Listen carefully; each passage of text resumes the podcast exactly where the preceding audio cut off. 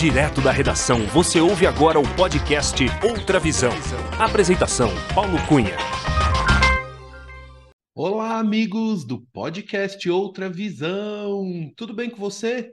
Eu sou Paulo Cunha, o Paulão, e falo da redação da Outra Visão Comunicação em Belo Horizonte. Este é o episódio 45 com Gabriel Moran, gravado originalmente em janeiro de 2021 e que agora eu trago em versão para YouTube. O Gabriel Moran é biólogo, guia de turismo certificado, fotógrafo, montanhista e eu posso dizer, um viajante profissional. Nessa entrevista, como eu disse, gravado lá em janeiro de 2021, naquela ocasião o Gabriel morava na cidade de Pretória, na África do Sul. E nessa conversa, ele contou sobre a sua vivência lá na África do Sul e experiências de morar naquele país, inclusive durante o período do isolamento social da Covid 2019, que foi quando foi gravada essa entrevista. Mas ele contou muito mais coisas, como também ele contou da experiência que ele teve uh, quando ele viveu durante oito meses isolado na floresta, lá em Rondônia. Ele participou de um projeto da FUNAI e ficou vivendo numa aldeia indígena. É muito interessante esse relato do Gabriel e ele conta experiências sensacionais sobre essa vivência que ele teve durante oito meses na Amazônia. Também o Gabriel contou sobre a sua experiência como guia de turismo. O Gabriel já acompanhou grupos, sobretudo de estrangeiros, viajando por todo o Brasil, do Amazonas a Foz do Iguaçu, a região sul, ao Rio, enfim. O Gabriel conhece bem o Brasil, os destinos turísticos e, sobretudo, os destinos de natureza dentro do nosso país e ele conta sobre essas, uh, esse seu trabalho aqui nesse episódio. É uma entrevista bem legal, é uma entrevista longa, uma entrevista muito interessante de se ouvir até o final, com grandes lições, aprendizados, enfim, é uma verdadeira viagem. Ah, e também quero dizer o seguinte: recentemente eu estive pessoalmente com o Gabriel Moran no Rio de Janeiro. Isso foi em agosto agora de 2023. O Gabriel veio passar uma temporada no Brasil, que atualmente ele está morando no Nepal. É. Então, nessa, ele veio ao Brasil, passou uns dias por aqui e Coincidentemente, eu estive no Rio de Janeiro, ele estava por lá e, claro, nos encontramos pessoalmente para um café bem descontraído e delicioso na confeitaria Colombo, no centro do Rio de Janeiro. Você pode ver algumas imagens aí. Olha, eu e o Gabriel, a Clarinha também estava lá, a Raquel, a Renatinha, nossa prima. Foi um encontro muito legal. Pessoal, então fica meu convite aqui. Primeiro, para é, vocês curtirem, deixar o like, se inscrever aqui no canal e, claro, acompanhe agora o episódio 45 com Gabriel Moran no podcast Outra Visão. Tchau! Alô, Gabriel Morandi. Tudo bem com você, Gabriel? Tudo bem, Paulão. E você, cara? Tudo jóia, Gabriel. Gabriel, seja muito bem-vindo ao podcast Outra Visão. Muito obrigado por aceitar o convite e prestigiar este podcast. É com muita alegria que eu te recebo para a gente bater um papo bem descontraído. Gabriel, primeira pergunta: é o seguinte. Aonde você está neste dia 21 de janeiro de 2021? 21 do 1 de 21. Aonde você está, Gabriel? Eu tô do outro lado da lagoa, do outro lado do Atlântico. Estou na África do Sul, em Pretória. Nossa, em Pretória, é. na África uhum. do Sul. Me explica então um pouquinho. Pretória é a capital da África do Sul? É, na verdade, é uma delas, né? São três capitais: é Cape Town, Bloemfontein, desculpa o meu accent, não é bom, do africans, mas, e Pretória. Pretória é a principal, né? Porque é onde o presidente mora, as embaixadas estão concentradas aqui, né? Então, se for para escolher uma capital principal, se você for olhar no mapa, vai estar Pretória, né? Legal. Então, pessoal, olha, o podcast Outra Visão estreando no continente africano, com o Gabriel, né, nos recebendo em Pretória. Só que, Gabriel, eu quero começar a nossa conversa decolando de Pretória para Rondônia, Rondônia, ah, Amazônia brasileira. E eu queria começar a, a nossa conversa você me contando uma história incrível de quando você teve uma experiência numa, uh, com os índios em Rondônia. Gabriel, que história é essa? Me conta. Bom, vamos lá. É, foi 2008. Eu estava começando no turismo e acho que para quem conhece turismo é difícil, não é tão fácil entrar num ramo, principalmente no Rio de Janeiro. Eu tinha voltado para o Rio de Janeiro e até as pessoas te conhecerem leva tempo, né? E levou um, um bom tempo. Eu comecei a mandar currículo para muita, muita agência, muita gente, agências de São Paulo, agências até do, do Amazonas eu mandei currículo. E eu tenho uma tia que eu amo de paixão, que ela trabalhou na FUNAI. Então ela conhece muita gente na FUNAI. E aí eu mandei para ela, falei, tia, não, eu tô meio de bobeira aqui, não tem como eu conseguir um trabalho, alguma coisa, um voluntário que eu consiga conhecer, ficar um tempo, uma experiência para mim, vai ser espetacular. Ela, peraí, deu 10 dias, ela me manda um e-mail falando, ó, oh, consegui te mandar para o Alto Javari. Eu falei, como assim? É, estão precisando de gente lá e o Alto Javari, se alguém sabe, é, na, é perto de Letícia. Letícia é a tríplice fronteira Brasil, Peru, é, Colômbia. É, é longe. É longe. É longe, é longe, é. E, e lá eles têm uma base dos índios isolados. E a ideia era ir para lá ajudar o pessoal no que fosse, na base, né? E chegou mês de junho, comecinho, fui para Brasília para conhecer o trabalho, para saber o que, que era. Fiquei 15 dias até ela morava em Brasília, fiquei na casa dela. Foram 15 dias de biblioteca da FUNAI, tentando estudar tudo e o máximo possível. Quando eu já estava lá, acho que uns 10 dias, desses 15, minha tia falou, não vai dar mais para você ir lá para Alto Javari, porque teve um surto de hepatite em Letícia. Então ninguém entra e ninguém sai da reserva. e eles Nossa. já estão lá sitiados, ou quarentenados por duas semanas e vai durar mais uns não sei quantos meses, não sei o quê. Mas tem uma posição em Rondônia, se você quiser e estiver interessado ainda. Eu falei, ah, amanhã, tia, vamos embora. E eu então fui parar lá em Rondônia. E é 90 quilômetros da, da fronteira com a Bolívia. Nossa, mãe. Agora, então, duas é. perguntas.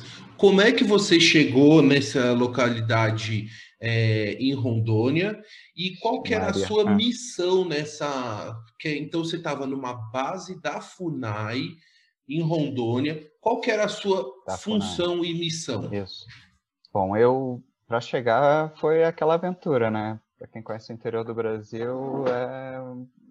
sabe como é que deve ser difícil para chegar num lugar tão longe. Mas de qualquer jeito é um voo de Brasília para Ji-Paraná. E aí em Ji-Paraná eu dormi uma noite e um e o chefe do posto, que é o seu Paulo, que é uma pessoa espetacular, professor, me buscou e são 300 quilômetros de Paraná, mais ou menos, mas a viagem foi o dia inteiro, né? Só, aí vai até a Alta Floresta do Oeste, que chama, uma cidadezinha, é, provavelmente a última cidade grande antes da fronteira com a Bolívia. E dali para o posto são 90 quilômetros, se não me engano, na estrada de chão, que nem o pessoal fala. Uhum. Depois mais 30 quilômetros dentro da floresta. Atravessou uma, uma fazenda, um pasto pequeno, e depois floresta e o posto era lá dentro. E caminhando, com em trilha? Não, de carro. Tava ah, na seca. Carro. Tava na seca, é, a gente conseguia chegar de carro. Senão tinha que parar nessa fazenda e pegar um, um barco na época da, das águas. Entendi. Isso levando mantimentos, levando Exatamente. medicamentos, né? Levando um monte Exatamente. de coisa. Tudo. Quando a gente, quando a gente, eu e o seu Paulo chegamos em Alta Floresta, já tinham dois uh, do posto, dois funcionários do posto estavam fazendo as compras do rancho. E aí a gente só carregou a caminhonete e seguiu. Uh, chegamos bem tarde da noite, foi o dia inteiro de viagem para 300 quilômetros. Nossa. E como é que se chamava essa comunidade que você, essa, essa tribo? Que, como é que eu posso falar? Não, uma... É assim, ó. É uma terra indígena. Uhum. É, você poderia falar aldeia, na verdade, se eu okay, tivesse contato okay. com eles, mas não tive, porque hum. eles são índios isolados. É, isso que é impressionante, porque a gente ainda tem no Brasil, embora muita gente não acredite, né? Ainda tem. É, o pessoal vive ainda na época, bom, eu posso falar a idade da pedra, porque. É no ritmo deles, isso. né? É no, mas é no. Exatamente. É no... Eles vivem. A história é longa, assim. É... Ninguém sabe quem eles são, na verdade, assim, que etnia eles pertencem. É... Teve, bom, de repente vocês sabem, teve um, um programa no Brasil nos anos 60, 50, 60, que, chega, que era o integrar para não entregar, né? Então, o pessoal do Sul, fazendeiros, ganharam terras na Amazônia, né? Para explorar, para justamente tentar povoar a fronteira do Brasil, que era litoral só, né? Então, é, o governo deu as terras para eles. Então, chegaram lá com posse da terra, só que quando eles chegaram tinha muito índio, né? Tinha gente já morando há muito tempo lá. E eu, e claro, tiveram conflitos, né? Teve, é, imagina a cabeça daquela época. Hoje ainda é ruim, ainda é difícil, ainda, ainda sofrem pra caramba. Uhum. Imagina nos anos 60, eram selvagens, né? Eram os, é, aquela mentalidade antiga. E tem muito caso ruim, né? Muito caso de, de, de genocídio, de a, a pessoa entrar nas aldeias atirando, matar quase todo mundo, é, ou então dar de presente açúcar envenenado. É, Nossa. Bom, várias coisas, né, várias uhum. coisas. E nesse lugar, o que aconteceu foi que os fazendeiros invadiram uma rebio, uma reserva biológica que já existia. E uh, isso foi nessa época, mais ou menos 70, 80, mais ou menos. Aí o pessoal da FUNAI descobriu, eu, tem, um, um, tem, tem, um cara que é espetacular, que é o Marcelo, ele era o chefe dos índios isolados, ele, ele descobriu que a terra era protegida e que tinha gente lá dentro, então ele, é resumindo, tá? Uhum. Aí ele, ele foi para o IBAMA e foi para a Polícia Federal, fizeram uma ação imensa e removeram todo mundo de lá e delimitaram a terra de novo. Só que por que, que ele estava lá? Porque ele soube dos conflitos com esses índios. Eram índios que ninguém conhecia. E foram conflitos feios. E tem um rio que fica mais ou menos no meio da reserva. O nome da reserva é Terra Indígena do Massaco. E tem esse rio Massaco, ele passa mais ou menos no meio da área da reserva. Uhum. Os fazendeiros invadiram da estrada até a área da reserva. Até a área do rio, me desculpa. Sim, e sim. então os índios pularam para o lado de lá do rio, no final da história, e eles mataram todo o lado de cá. É... Passou o tempo, conseguiram fechar. Estou eu lá em 2008, ou seja, 20 anos quase depois, para ajudar o pessoal a elaborar os relatórios diários, porque eu tinha pouca experiência com computador, mas ainda tenho pouca, mas tinha mais do que o pessoal de lá na época. E eu literalmente fazia o diário de bordo da, da do posto, entendeu? Do que, que tive aconteceu? a sorte de sair para duas expedições com eles. Uma no Massaco, que eu fiquei três meses e meio, e depois eu fui transferido para uma outra reserva chamada Omerê, é uma outra história também. e eu fiquei lá mais três meses e fiz outra expedição com o pessoal. Bom, então... voltando para o Massaco lá. É, só, é... Então, só uma coisa, ah. ao todo, nessa experiência é, é, no trabalho na FUNAI, você ficou quanto tempo ao todo? Só para eu ter uma noção ah, de tempo. Oito assim. meses, mais uhum. ou menos. É, oito meses. Eu fui uh, comecinho de junho, né, e voltei em novembro. É, comecinho de novembro, mais ou menos isso. Uh, e, qual foi a política que esse pessoal adotou nesses anos 80, né? Que foi, se o índio é isolado, não há contato não vamos mais, porque a história de contato não deu certo. Em 500 anos errado, né? Então, é, é, o pessoal tinha essa consciência lá, não só lá, no Alto Javari foi a mesma coisa, né? E então a minha, o meu papel lá, vamos dizer, eram eram dois, foram dois. Primeiro foi esse dos relatórios e bom, experiência de vida que eu ganhei. E o segundo, quando eu fui fazer a expedição, foi tentar avaliar como a floresta tinha se recuperado nos esses 20 anos que eles né, redelimitaram, não sei se posso falar assim, mas eles fecharam a reserva de novo, tiraram os fazendeiros e largaram crescer a mata do jeito que estava. Não houve reflorestamento nem nada, foi natural. Paulão, vou dizer que tem jeito, é impressionante, cara, o que tinha de coisa. Dá para ver que as árvores eram finas, né? Gigantes, porque cresceram todas ao mesmo tempo, né? uma grama gigante, né? Então cresceram finas e grandes, não, não teve a sucessão de árvores ainda na época. E difícil de andar, principalmente, porque a Amazônia, quando a floresta é muito densa, embaixo chega a ser aberto. Não é aquela, não é um passeio, mas o pessoal sabe, não é tão difícil de andar. E lá era, como cresceu muito rápido, tinha muito cipó, os cipós subiram com as árvores muito rápidos, então eram cortinas de cipó, né? E mas a vida voltou. Aí, nossa, tinha muita coisa, muito bicho, muita coisa. E as ideias das expedições eram tentar entender se os índios estavam já voltando para essa área nova, né? Se tinham vestígios deles do lado de cá, do rio. Então a nossa expedição só andou do lado de cá do rio. Eu não atravessei um momento o lado de lá. Mas uma expedição anterior a mim, eles atravessaram um trechinho de rio ficaram duas horas do lado de lá e voltaram e acharam restos de tapiri, né, que é a, a, a cabana de caça, né, fogo, né, com um tatu, casca de tatu, com um jabuti, né, que eles comeram, pedaço de flecha e uma e um ar que estava trincado que os índios largaram para trás, é, de 3 metros e 20 de tamanho, Paulão. Eu tenho foto com esse arco é, e aí acendeu o mistério, né? Quem são esses caras? Porque quem faz um arco de 3 metros e 20, quem atira um arco e flecha de 3 metros e 20, como faz isso? Né? Uhum.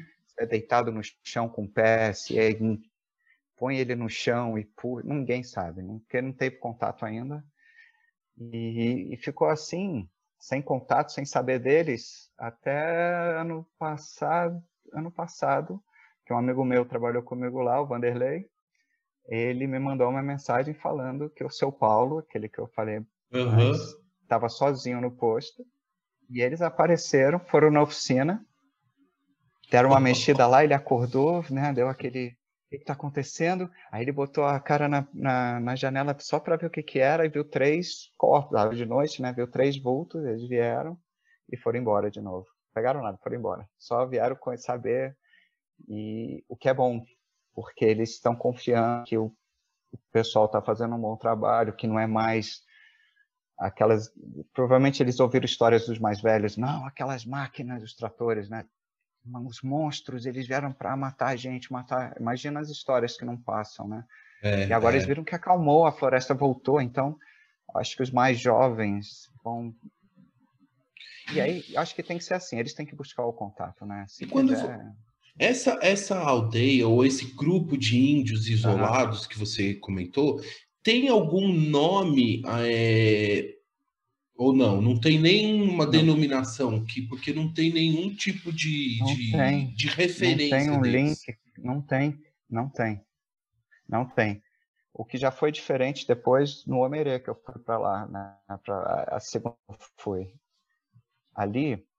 É, no Omerê tem um documentário muito legal chamado Corumbiara. Se alguém conseguir botar para ver, vale a pena. É, é, conta exatamente a história daquela área de Rondônia, num todo, dos índios do Marcelo, do Vicente Carelli, que aliás o documentário é Vicente Carelli. É, vale a pena, vale a pena. Vicente Carelli, Bom, né? De qualquer jeito. Eu fui para o Omerê. Isso. Aí no Omerê a história foi que eles foram obrigados a fazer um contato, porque a história lá é mais para o sul, tá? Perto de Vilhena. Então, já é, foi mais desenvolvido, vamos dizer assim, a, a, os fazendeiros chegaram com mais força lá embaixo, né? E, e tinha um pedacinho de, como diz, um touch, né? Um, um quadradinho de floresta no meio de fazendas que o, esse pessoal do, do Corumbiara, do documentário, falou, tem índio ali dentro.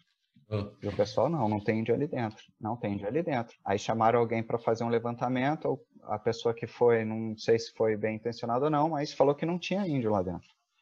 E aí assinou o decreto, ok, a terra é dos fazendeiros agora. O primeiro que tinha a posse do meio da terra já traçou uma faixa de pasto no meio da terra e botou 4 mil cabeças de gado para garantir. Ocupar o espaço. Nisso, uhum. Exato. Pessoal do documentário, lá o, o alemão, né, era o meu chefe, ele entrou, eles entraram e entraram filmando e acharam os índios. E eles eram índios canoê. Eram não, são ainda, porque está acabando, mas são ainda. É, tinha na época a avó, duas, dois netos, um menino e uma menina, e uma prima. Eram os últimos quatro canoês daquela área de Rondônia e provavelmente os últimos quatro canoês falantes da língua canoê no mundo. Né? Porque eu sei que ainda tem um pessoal no norte, mas eles não falam muito, só os mais velhos, e provavelmente essa época já não deve ter muito mais gente. Então, e eles vieram já de conflitos, fugindo, né? É, mataram todos os homens da aldeia, e depois Nossa. as índias acharam que eram. Isso são histórias que eles conseguiram traduzir mais ou menos da Índia mais velha, tá? Uhum. E que é, mataram os homens, e aí as mulheres acharam que era alguma maldição, que os homens todos morreram, começaram a se envenenar, a senhora pegou os dois netos e a, e a sobrinha e fugiu. E foram parar nessa terra. Esse é um grupo. Ah. Tem o outro grupo, ah, então, eram dois grupos lá dentro, duas etnias completamente diferentes. Uma que veio do, da área da Bolívia e uma que veio do Mato Grosso, mais ou menos, da, da, do sentido Mato Grosso ali. Esse pessoal do Mato Grosso são os Akuntsu. Eles e eles se encontraram lá dentro. E eles já não se gostavam muito. Tá? Já, já rolava uma rixa entre eles lá dentro. E quando descobriram os índios, estavam lá, filmou, né? Parece, se não me engano, saiu rede nacional e coisa assim. É, que a, a, ideia foi essa. É, eles montaram um posto e a ideia foi começar a aproximar eles, né? Agora vocês moram numa terra pequena, né? Tentar fazer eles entender, pequena para os padrões, né? Uhum. É, bom, para ter uma ideia, eu andei no Massaco provavelmente um décimo da Terra em 15 dias e no Omerê eu quase dei a volta inteira em, um, em três dias. Andando, andando, na caminhada.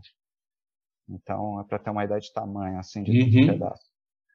E, e os acontecimentos da história também é triste, cara. O, o Kunibu, que era o, chefe, cacique, pajé, assumiu tudo, também a, a, o grupo dele sofreu um ataque e eles tiveram que fugir. É, ele conseguiu pegar a mulher, a filha, também uma mulher mais velha, e depois de vários dias encontraram um garoto perdido, então eles eram seis no total.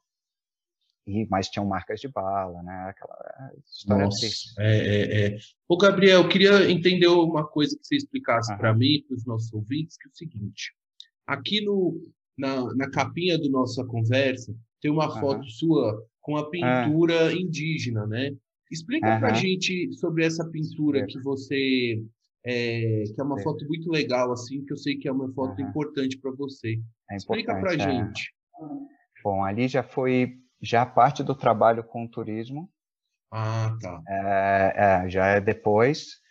O que eu posso dizer com certeza assim, é, que foi devido a esse trabalho de Rondônia que eu consegui esse trabalho nessa agência de turismo, né? É, foi bem, é, isso foi 2013, mais ou menos, foi bem depois da de Rondônia, mas é, É no Xingu, é no, são, é na, na, no Descamaiurá, no Xingu, que eu tenho um carinho imenso por eles. É...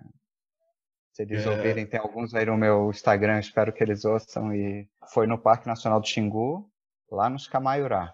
Eles ficam, vamos dizer, é Alto Xingu, né? Então, é, é Alto Xingu, é mais fácil de, de, de saber onde eles estão. O Gabriel, Perto aí... do Posto Leonardo, para quem viu o filme Xingu. Uh, Gabriel, é o seguinte, você, você tem uma formação acadêmica no, em biologia, né? É, como que a sua formação acadêmica te ajudou nessa sua vivência é, na, e, na, e na prática dessa experiência né, na Amazônia? Sobretudo nesse, nesse ano de 2008, quando você teve essa experiência lá em, em Rondônia. Ah, é, é, é, muito diferente, né, é, Paulão? É, estudar num, num, numa sala de aula né, é uma coisa, e estar lá é outra. Né? Eu posso considerar duas faculdades diferentes. É, lógico que o conhecimento que eu tinha lá ajudou muito, estava fresco ainda né, na cabeça, e ajudou muito. Não posso falar que não, mas até para o que eu falei de fazer o levantamento da floresta e tudo, é, ajudou. Mas o que eu aprendi lá, ah, não sei se é assim ensina em faculdade. Foi um mestrado, né? Foi. É, eu não fiz mestrado, mas tá bom, pode considerar como mestrado. É, mas é, ué, é. o mestrado da, é. da experiência, da, da vivência, Exatamente. que isso é um valor que não tem, não, não encontra em qualquer endereço, não, né? A gente não, tem que não, viver, não viver essas experiências, né?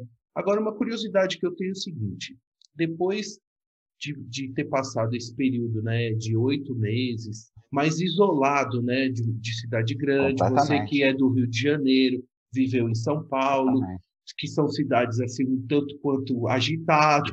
Né? Como é que foi voltar para casa depois depois dessa experiência? Bom, já estava meio slow na época, porque eu já, eu já tinha morado em Floripa, depois na Chapada Diamantina, Uhum. Aí que eu fui para lá. Então já estava meio slow, mas lá, lá eram 15 dias sem contato com, com pessoa alguma, né? Porque eram 15, de 15 em 15 dias a gente ia fazer a compra do rancho. Então eu ia de 15 em 15 dias ver o e-mail, entendeu? Meu hotmail ah. lá, para ver se tinha alguma coisa acontecendo. Pronto. Era isso. Mas você ficava claro. nesse posto com, essa, uhum. com o Paulo, né? Com o meu xará Paulo, com mais isso. duas, três pessoas, assim. Isso. O que acontecia no posto era, como eu fui é, um contrato temporário e eu não era de lá, eu fiquei 24 por 7. Eu fiquei todos os dias. Toda hora, todos os dias. É, o pessoal fazia 15 por 5. Né? Ah, Ficava tá. 15 dias no posto, 5 dias fora. E sempre tinha que ter dois ou até quatro. Então teve período que tiver, teve período, teve, teve um, tiveram 10 dias com cinco pessoas que a gente fez a reforma das, da, porque o posto é alto, né, elevado, em palafita, por causa da, da época da água. E a gente trocou todas as, na época da seca, já estava precisando trocar todas as de baixo, então a gente, aí tiveram cinco pessoas, tinham cinco pessoas. E, e, mas então, só voltando, aí você, de repente, sai dessa condição de isolamento, de um, né, de um trabalho que você está numa rotina é, claro, uma rotina de trabalho também com muita coisa para fazer e tal, como você falou da, né, de uma reforma, o relatório, tudo. Pega um avião e desce no Galeão ou em Guarulhos, não sei como é que é voltar assim. Ah, foi, foi, foi, O primeiro impacto foi Cuiabá, né? Eu fui de ônibus para Cuiabá, de Vilhena para Cuiabá, e de, quando eu cheguei no aeroporto, eu falei, gente, né? E não era nem tanto tempo, né? Oito meses, cara. E você fala, poxa, Aí você fica naquela, né? Aí volta e chega no Rio. Aí, nossa, fica meio perdido. O que foi legal foi que eu cheguei para o casamento do meu primo. Hum. Eu cheguei, e aí eu cheguei no aeroporto no dia que o meu irmão chegou da Austrália. Que o e seu eu... irmão Paulo, né? O Paulo mora na Austrália Paulo, já há muitos anos, né? 20 anos, é. Uh, há bastante tempo. Temos que trazer é. ele aqui no podcast, hein, para depois ele contar a história dele lá na Austrália. Opa, tem, muito, é, tem muita história lá também. Eu fiquei lá um ano, né, depois. Ah. Na casa dele. É. Mas é outra história. Vamos lá. E aí foi difícil. Não foi difícil, foi diferente, vamos dizer. Não foi difícil. Entendi. Diferente.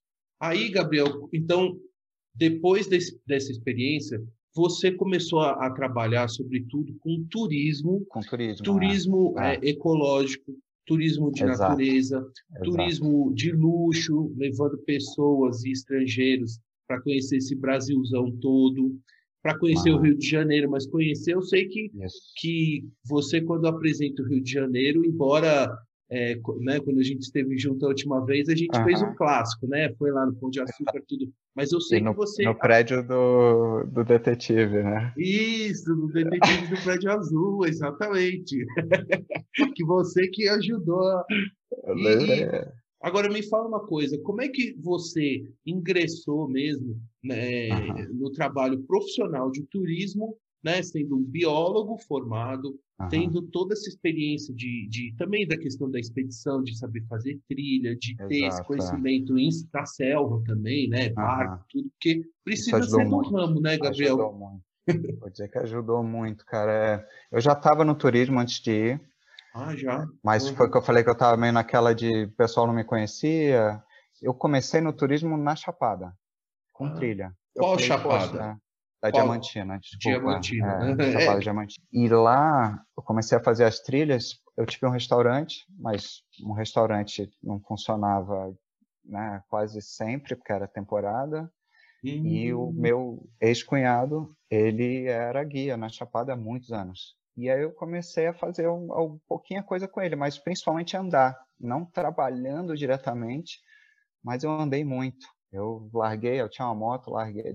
Claro que tinha que usar, às vezes tinha carro, mas eu queria andar. Então, eu, cara, te falar que eu andava muito naquela época, andava muito rápido. Então, se acostuma, você entra no ritmo, né? O pessoal lá tem, isso é impressionante. E aí, eu voltei de lá. É, eu tenho um tio no Rio, trabalhando no turismo, é uma família do turismo que é antiga, eles tiveram, é, bom, era Disney e depois muitos outros turismos. Meu tio começou a fazer turismo de é, cicloturismo e de, de cavalgada. Legal. E que ele, que ele anda a cavalo e ele pedala. É o Ernesto Valente, aliás, falar porque Ernesto Valente. Ele, é, ele, é, ele é importantíssimo porque é ele que me botou no turismo de verdade. E aí ele começou com um turismo de caminhada.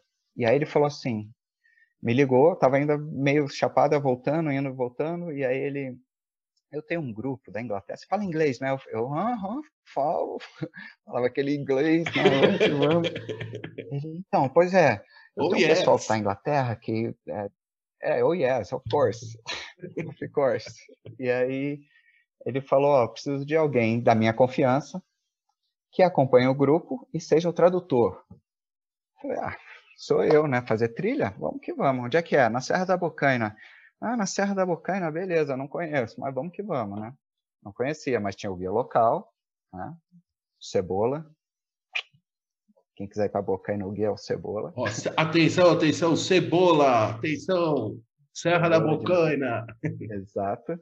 E aí eu fui, né, cara, na loucura, meu inglesinho péssimo, péssimo.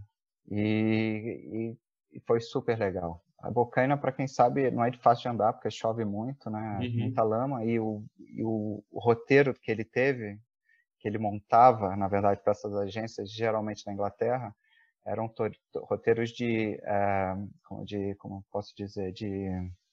De perrengue. É, de perrengue, exato. Era, era o challenge. É que Eles eu queriam achar... dormir no desafio. meio do mato, né? Não é? É, desafio, cara.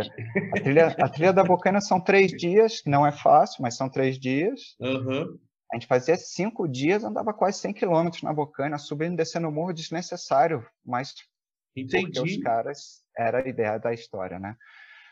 Eu estava, como eu falei, voando, então para mim era, era ótimo. Eu achava o máximo, lama até o joelho, vamos que vamos. E, e aí, quando eu já estava nessa história com ele, fiz de bicicleta, e bicicleta era, era Ouro Preto Rio, né? então era uma viagem, uma logística Afe Maria. Nossa. E eu de tradutor nessa história. Calma, só faz um parênteses. Você, ah. você ia com um grupo até o Preto, e aí é. você pegava a bike lá e vinham e desciam Estrada Real, né? Até, até, o, Rio. até o Rio de bike. É Estrada isso? Real, exato. É. A gente vinha direto até Tiradentes. Uhum. E de Tiradentes, a gente, é, como é muito difícil ali a 040, né? Ah, é, é, então pegava esse trecho da 040 até Itaipava e dormia. Aí o último dia era descer a Serra Antiga, que era um espetáculo, cara, 15 km de descida. Pegava o caminhão, atravessava a Baixada e aí deixava, uhum. olha na época como é que era, deixava a gente lá no Cristo. Olha, podia um caminhão subir até o Cristo. Naquela época não tinha van, não tinha pagar entrada, não tinha nada. Então, Nossa. deixava deixava o pessoal no Mirante Dona Marta, eles almoçavam e depois pegavam as bicicletas exatamente na frente da subida das paineiras ali da, do Cristo, da entrada da floresta ali da, da Cancela. E aí descia, né, fazia as paineiras por cima, descia pelo Jardim Botânico e acabava na frente do, do hotel deles em Copacabana. Né? É, mudou o hotel, mas era sempre acabava em Copacabana. Espetáculo, né? Nossa. Ô, Gabriel, e esse, é, esse tipo de roteiro era sempre, era sempre para turistas estrangeiros?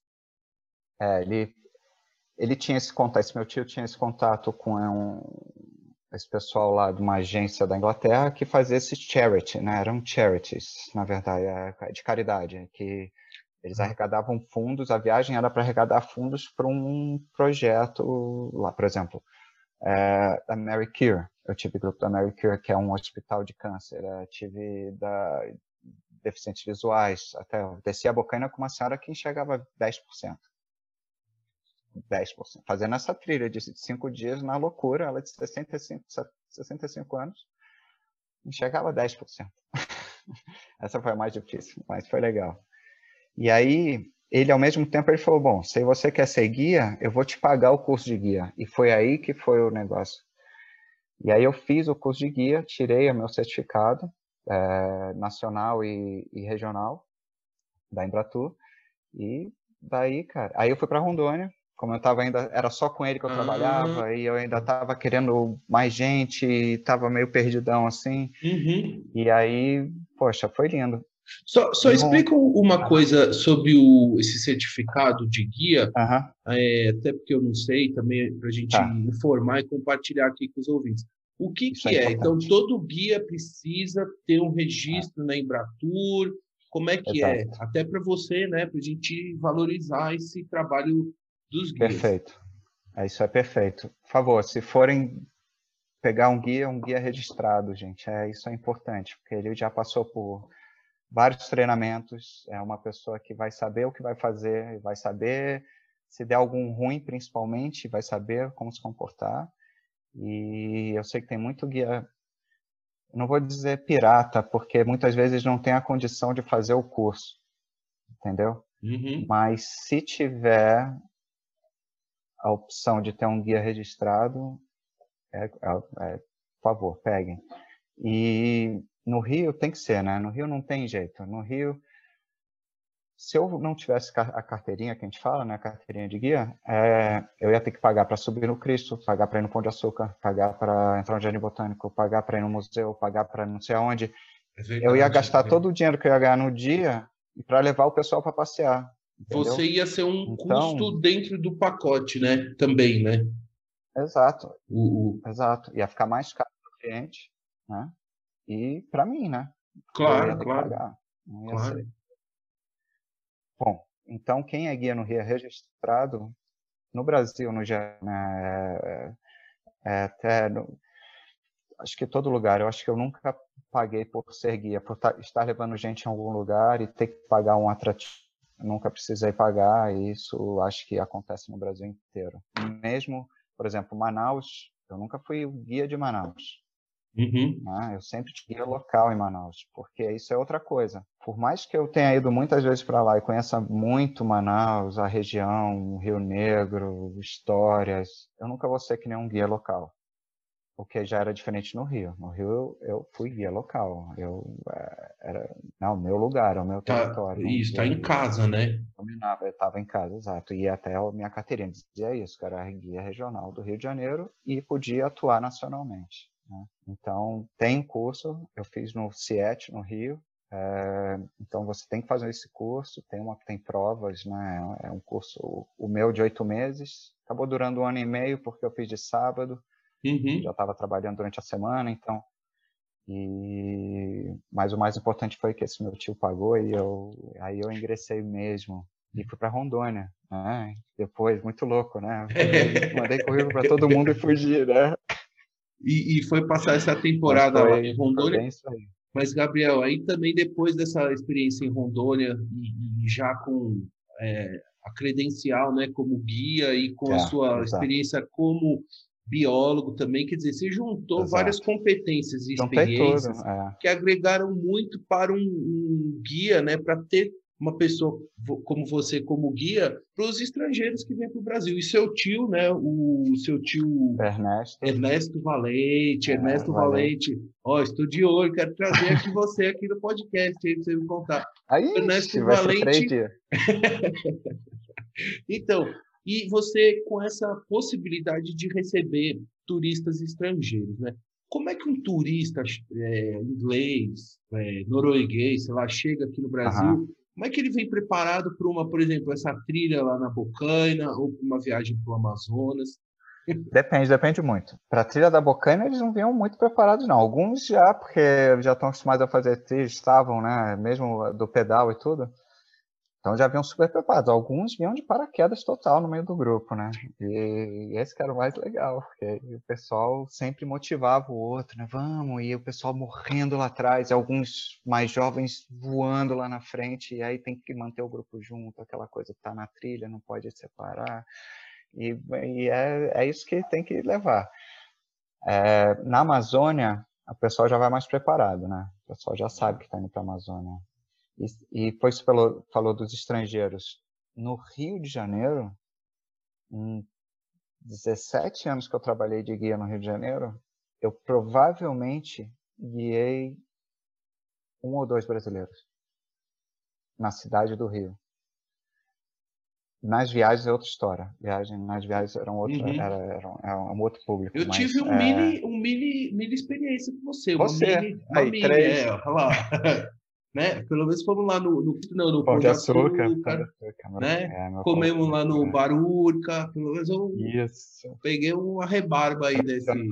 O turismo mesmo tem isso, né? Tem, tem tipos diferentes do turismo, né? Tem o turismo tradicional. No Rio, de, o Rio é um espetáculo porque você acha todos os tipos de turismo. Você pode fazer o turismo cultural, que a Camila falou muito da cultura no Rio, ela, ela foi parte do cenário.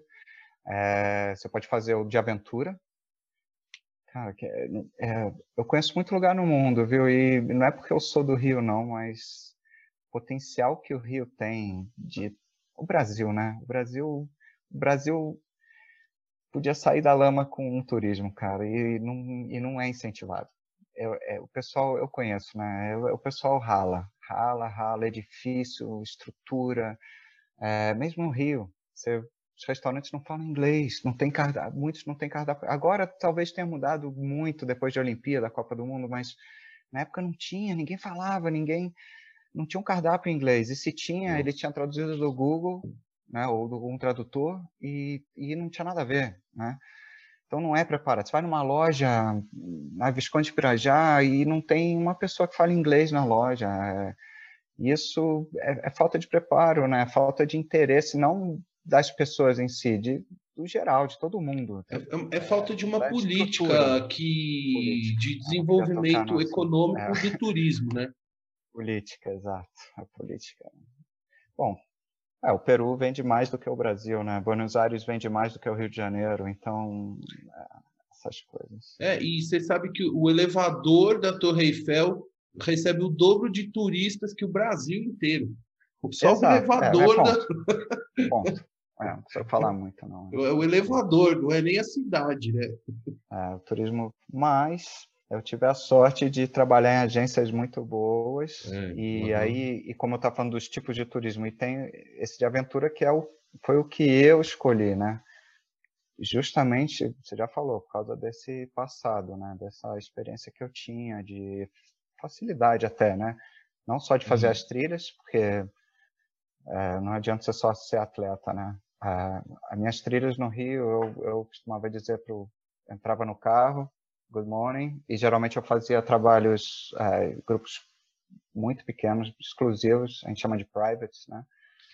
É, então eu tinha esse, eu podia ter esse contato direto, né? Que pegar um grupo de 30 no ônibus, falar no microfone. Não estou falando que é ruim, tem todos, todos os tipos, não é o meu tipo, então, falar lá pra, no microfone e, e, você conhece uma ou duas pessoas no grupo, no máximo você vai falar na hora do intervalo do almoço e, e, e acabou. Eu não, eu, eu, sentava no carro, né, e, já ia conversando, já ia falando, ó, a trilha dura duas horas, mas se vocês não tiverem com pressa, a gente vai fazer de quatro horas. Não que vai ser mais difícil, a trilha é a mesma, mas eu vou parar e vou explicar um monte de coisa para vocês.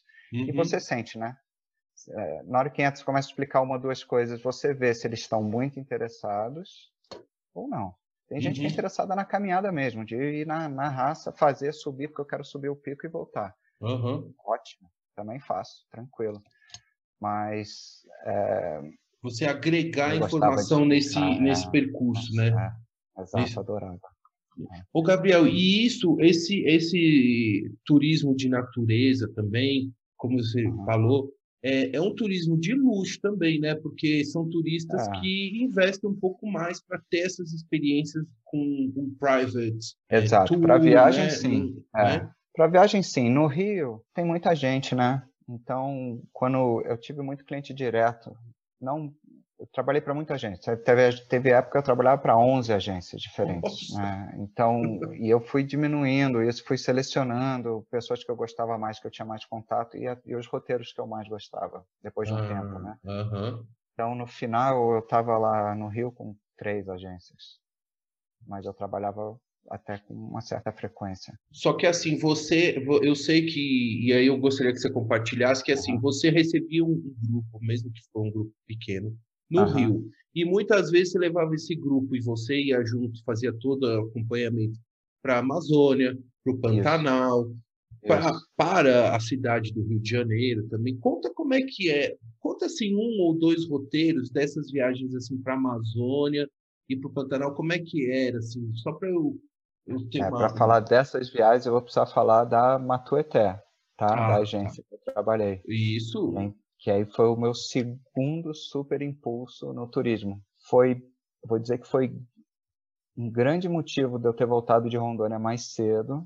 Uhum. Foi de eu já estava lá, sei lá, era outubro, eu voltava em novembro.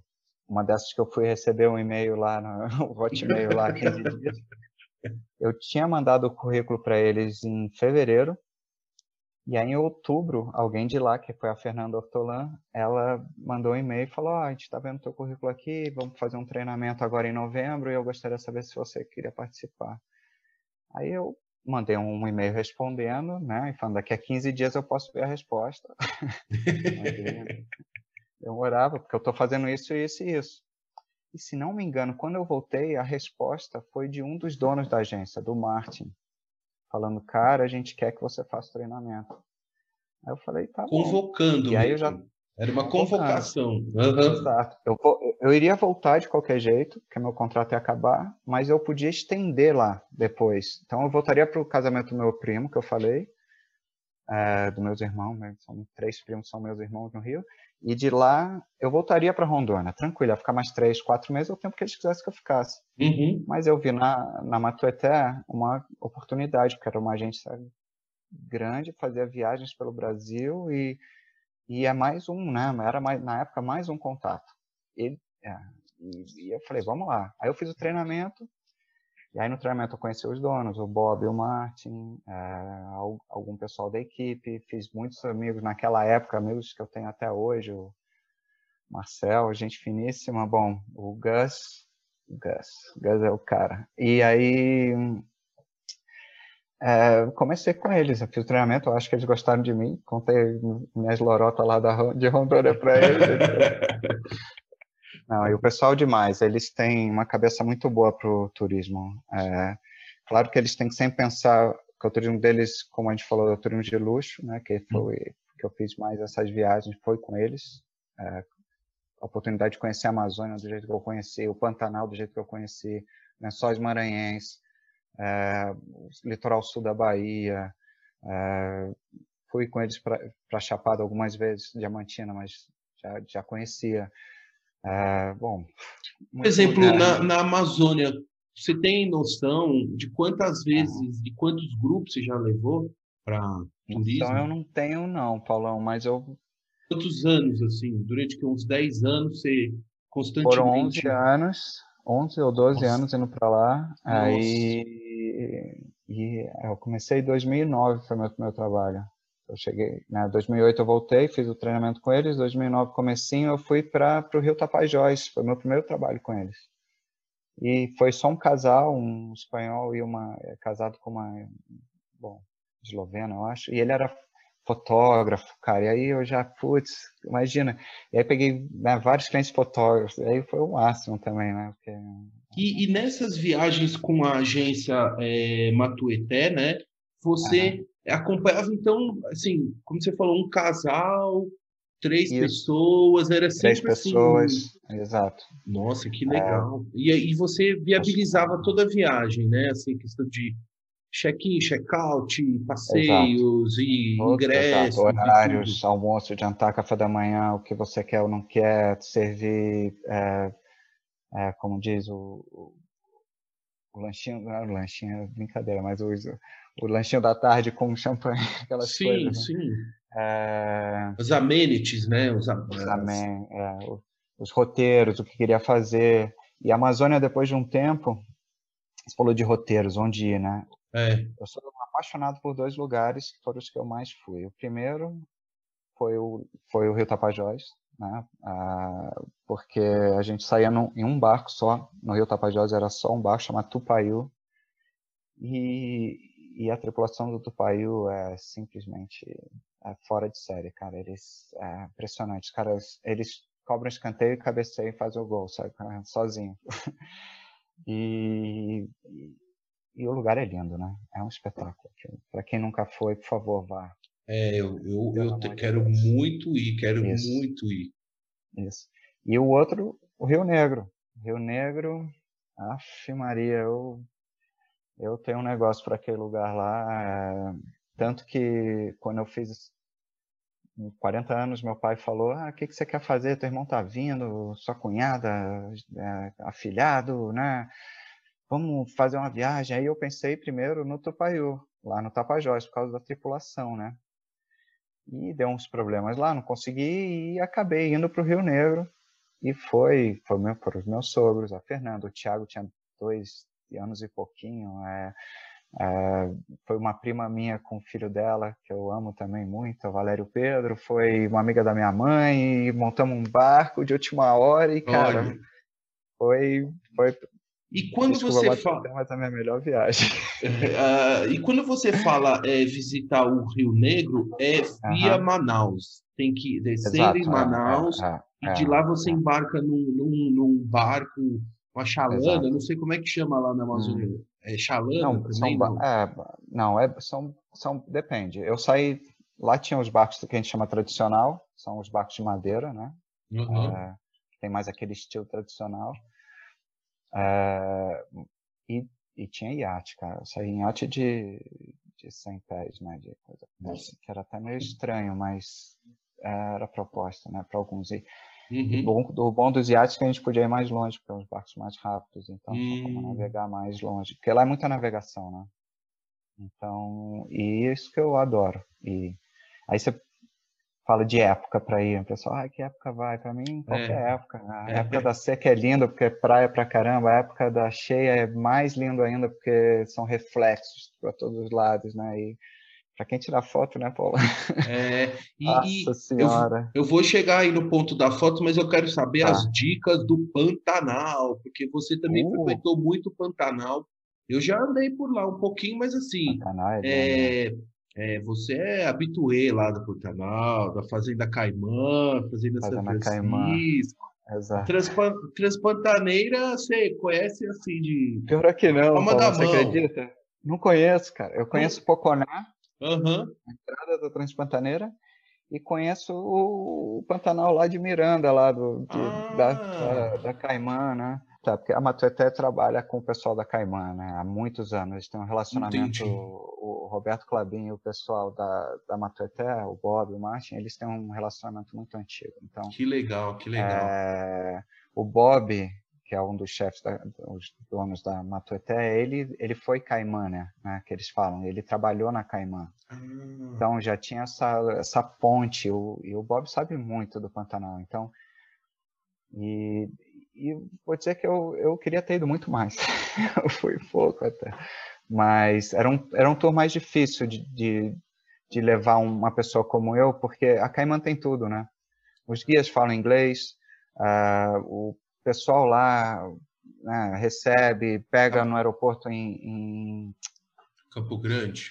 Campo Grande, obrigado pega no aeroporto, leva de aviãozinho para a fazenda, eles têm todo, eles, eles são muito bons. Então, eu, eu ia mais quando a viagem era multidestino, que a gente fala. Hum. Eu passava pelo Pantanal, né? E, aliás, foi a viagem mais incrível que eu fiz, foi uma dessas. Qual que foi? Tô curioso aqui, que você foi em todos os, os esses destinos. Esqueci de falar até de Foz, cara, Foz do Iguaçu. Nossa, Foz de Iguaçu é sensacional, hein? Eu Tem gosto. um amigo espetacular, melhor guia de Foz do Iguaçu, Alexandre Base. Olha só. Alexandre, é. E aí, e ele era nosso parceiro lá, ele era nosso guia local, então, por isso até que a gente ficou bem amigo. Ele gosta de passarinho, eu gosto de passarinho, então a gente se deu muito bem, né? Aquela coisa. E ele sabe muito. E a gente começou lá, de lá foi para Bonito, Bonito Caimã, Caimã Rio Negro, Rio Negro Rio. Hum. Essa foi a viagem que eu fiz e foi. Uau. O grupo era espetacular, roteiro espetacular, né? E quantos dias uma viagem dessa, Gabriel? Quantos? Essa acho que foi, foi foram 18 dias, eu acho. Foram... Nossa. E, e esse grupo, quantas pessoas eram assim? Eram oito pessoas. Era um casal, que era o principal, uh, um outro casal de amigas dele, uh, que eu converso com elas até hoje, são amigonas minhas ainda, moro em Miami, a pessoa é estrangeira, todo mundo de lá. É, então, são todos americanos? O que que são? Eles são, são, são, são dos Estados Unidos. E elas, agora então, elas são enfermeiras, então elas estão na linha de frente lá, estão batalhando muito, de qualquer jeito. A, a, na verdade, a, a, companheira da, de uma delas, não vou falar nomes, tá? Porque uhum. não, não, falo, uhum. não, não gosto muito. Então, ela era professora de primário. E aí, no roteiro, tem um lugar que eu acho especial na, no Rio Negro, que é uma comunidade chamada Tumbira. Eles têm um projeto de inclu ensinar a criançada a cuidar da floresta. Né? Eles já foram madeireiros durante muitos anos e descobriram que a floresta de pé vale mais do que a floresta deitada e que eles podem derrubar as árvores contanto que tenham um manejo apropriado.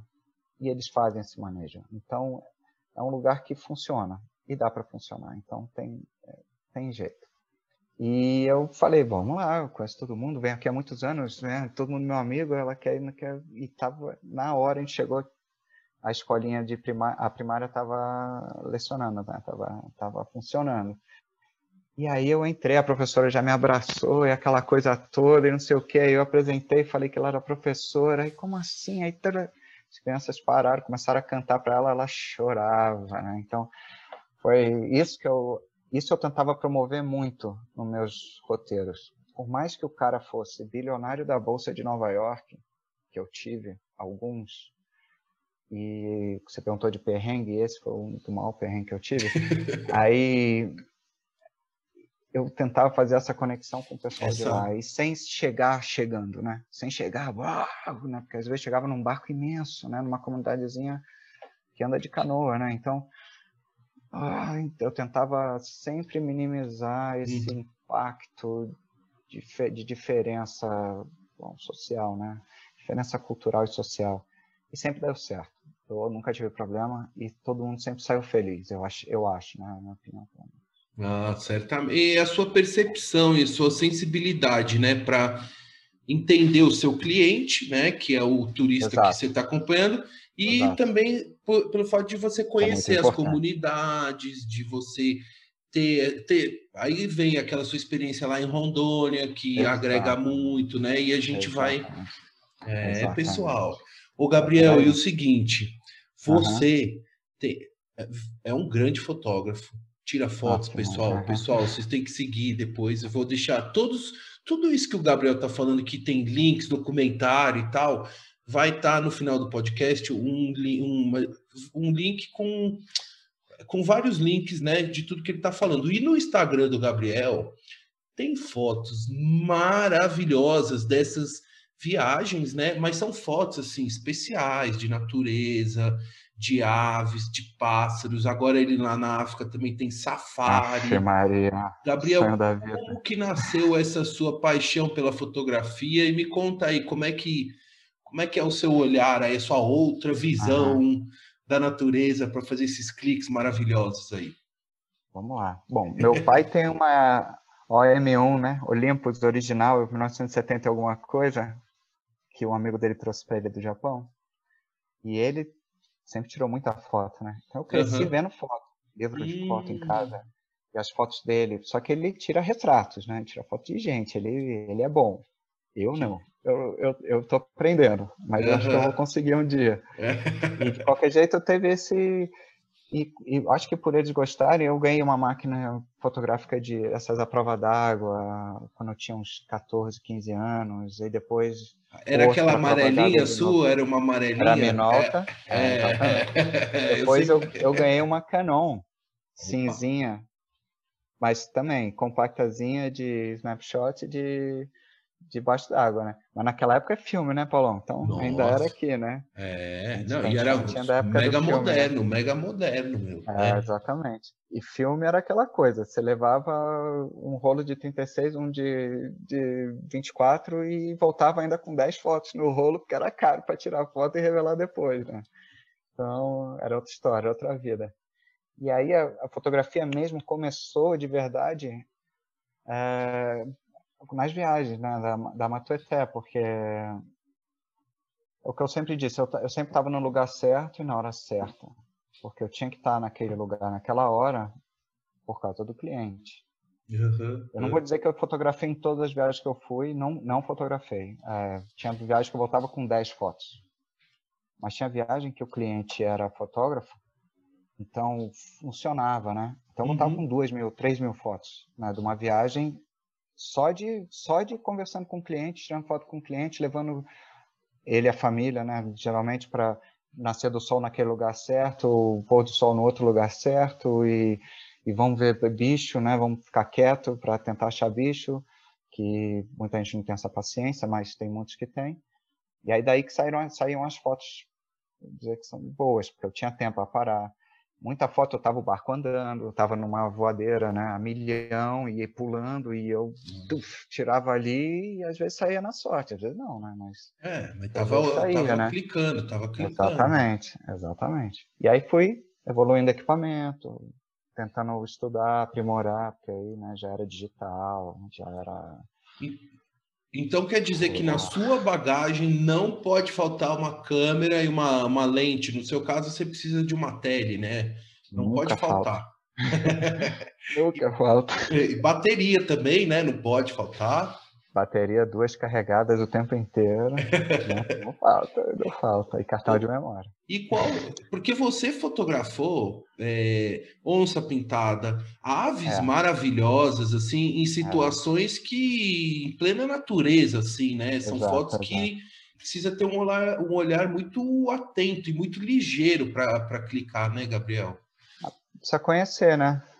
Você precisa saber o que, que o, o animal está querendo fazer, o que ele faz, qual é o, o, comportamento, né? O pessoal que tira foto de passarinho, tem muitos, né? Tem bastante gente, e de natureza em, geral, eles sabem, né? O pessoal estuda, sabe? Por exemplo, que o passarinho, antes de sair, ele vai soltar aquele, né? cocôzão e vai ah. voar, né? Então você sabe que ele tá querendo voar, então você já vai saber que ele vai voar ali, ou não, mas pode ser que sim, entendeu? Olha só. O negócio é estar ali na hora certa. Olha, é, você vai entendendo. É biologia Aí, pura, biologia pura. Biologia pura. Sempre ligado, né? Que legal. E a história, e a foto da onça pintada? Porque você fotografou mais de uma onça pintada. Aí eu tive ó, muita sorte. Eu, eu tenho 100% de avistamento no Pantanal de onça, de todas as viagens que eu fui. Isso é, é muita sorte. É tipo, eu não tenho nem o que explicar. E essa das onças, que foram as melhores que eu tirei, foi com essa, esse grupo que eu te falei, que foi espetacular que eu fui, que foi essa viagem gigante. Uhum. Eu, eles gostavam de foto, né? E, e, no Pantanal não tem jeito, né? O, o guia motorista lá sabe onde ele tem que ir, que ele vai parar, ele, eles, eles são espetaculares. Então, para, desliga carro, sabe o que tem que fazer, né? Sabe como se comportar, né? Então, é, você não acha isso em todo lugar, né? Você não acha um pessoal competente assim em todo lugar, não. Então, é fácil, né? Fica mais fácil. E a onça passa, sei lá, 3 metros, 4 metros do carro. Então, Nossa. não nem de muita pele, não. Nossa, mãe. Ó, eu já tive lá no Pantanal três vezes já. Já fomos uhum. é, tentar avistar a onça, mas, meu... Nossa, Nada de onça, eu também. Pois é, lá na São Francisco eu vi, eu te falei, né? Com então, criançada. Na São Francisco, naquela, naquele carro. Tem um, tem um caminho, caminho e também é. tem aquele, aquele. Uma caminhonete que eles. Aham. Tem uma. É, é, exato, exato. Mas a gente não viu nada, meu. Ah, mas é. é, ô, é, ô, Gabriel, e hoje qual que é o equipamento que você utiliza, assim, que você gosta de utilizar? Mais eu... dúvida que. Olha que isso é mais legal. Eu, eu, até agora eu tô com uma Nikon uma 750 full frame, né? Foi minha primeira full frame, eu, eu demorei um tempo para chegar nela. É... E eu não tenho nem lente da Nikon, porque é absurdo de caro. Nossa. E eu tenho eu tenho Tamron. Eu fotografo, eu tenho uma 70-200 e a minha TL é uma 150-600 da, da, da Tamron também. E eu tenho uma Sigma, é, é, é estranha ela, mas é 24-35. Mas é, é dois, né? F2. Eu, eu, fotografo muito mais na 35, eu nem uso 24G, eu não gosto de tão wide assim. Então, uhum. é, é eu gosto porque ela é F2 e ela é crispy. Ela que é, que é, é aquelas fotos de amanhecer, assim, de entardecer, Isso. né? Que aí dá Isso. aquele. E a outra é 100 e, 125, 600. 50. 150, não. 600. Nossa, 600 milímetros é, é linda. É linda. Essa aqui eu comprei na África, né? Ah. Eu trouxe o dinheiro, pisei na África. No dia seguinte eu estava na loja aqui em Pretório e comprei a lente. Então essa é, essa é nova ainda, tá? É nova na bolsa. Cara, é a lente aqui na África, vou explicar, até o, na África do Sul, até o ano passado, quando eu comecei a inventar uma história para virar fotógrafo, ela era a câmera, ela era a lente da câmera. Eu ia sair no jardim para tirar foto, que era passarinho, era a lente da câmera. Tirava, ia safari, nossa? Isso é bom para fotografar avião, hein? Para fotografar avião. Você que gosta, vai. É, é, é porque a, a minha tele é, é 200, 75, 200. Que fotografa bem tudo, mas tem que estar mais. mais porque tem o 200 que, é. é. bom, mas é uma 2.8, é, é, é, uma puta é, lente. Mas... É boa para. É, é, a minha lente para ação, né? Para esporte. É o que eu uso para. É. Porque a ideia no passado foi eu começar a trabalhar com fotografia. Eu falei, ó, acabou o turismo aqui, né?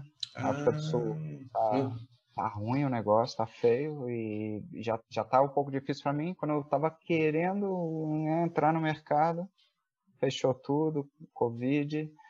E aí eu falei, ah, Maria, aí eu comecei nessa, falei, ah, agora eu vou virar fotógrafo. E aí essa, essa 70-200 é bem para isso, é para esporte, né? 2.8 também. Para fotografar o Thiago correndo que nem maluco, festa isso, de criança, é. aniversário de, de noite. Pessoal, eu sou amigo do Gabriel há muitos anos, a gente é jovem, mas já faz alguns anos. E, Gabriel, eu sei que você, durante muito tempo, praticou, e pratica ainda, mas foi atleta de natação, que é o esporte que eu mais amo nessa vida. É o esporte é que eu falo assim: a natação ah. é um esporte para a vida. Ao invés de você, cara. mas a você piscina está fechada aqui, Gabriel. A piscina está. É verdade, eu tinha lockdown. Mas Uhum. E você, Gabriel, foi atleta de, de natação. Natação. E é, atleta, assim, treinar todo Sério? dia, não sei o quê. Tá, tá, tá, tá, tá. Me todo conta, dia, como, é que foi, como é que foi essa fase de nadar todo dia, não sei o que, como é que era? Me conta um pouquinho que eu tenho curiosidade, que eu não, não eu gosto da natação, mas eu não fui atleta de natação, Aham. muito longe disso. Aí, Paulo, falar negócio do atleta, eu foi por causa da natação que eu não entrei naquele time de basquete de vocês lá do, do ah, colégio. Ué, não tinha pô. tempo, cara. É, eu era. É, você, pô, a natação. Cara, queria muito brincar com vocês. Consumia seu tempo todo, né, Gabriel? Como é que era? Consumia, consumia. Foi fantástico. É, eu devo. Acho que tudo isso que eu falei, que negócio de fazer trilha, de que eu ia pro, pro mato e andava muito, e bicicleta, 450 quilômetros né, de Ouro Preto pro Rio, pedalava brincando, empurrava a gente para cima eu devo tudo à natação. Eu, e surf, né, cara, e mar, né? Eu, eu, eu tô acostumado com o mar desde que eu acho que comecei a engatinhar, né? Meus pais jogavam na, no mar lá no Rio. A gente cresceu numa cidade chamada Maricá, que não existia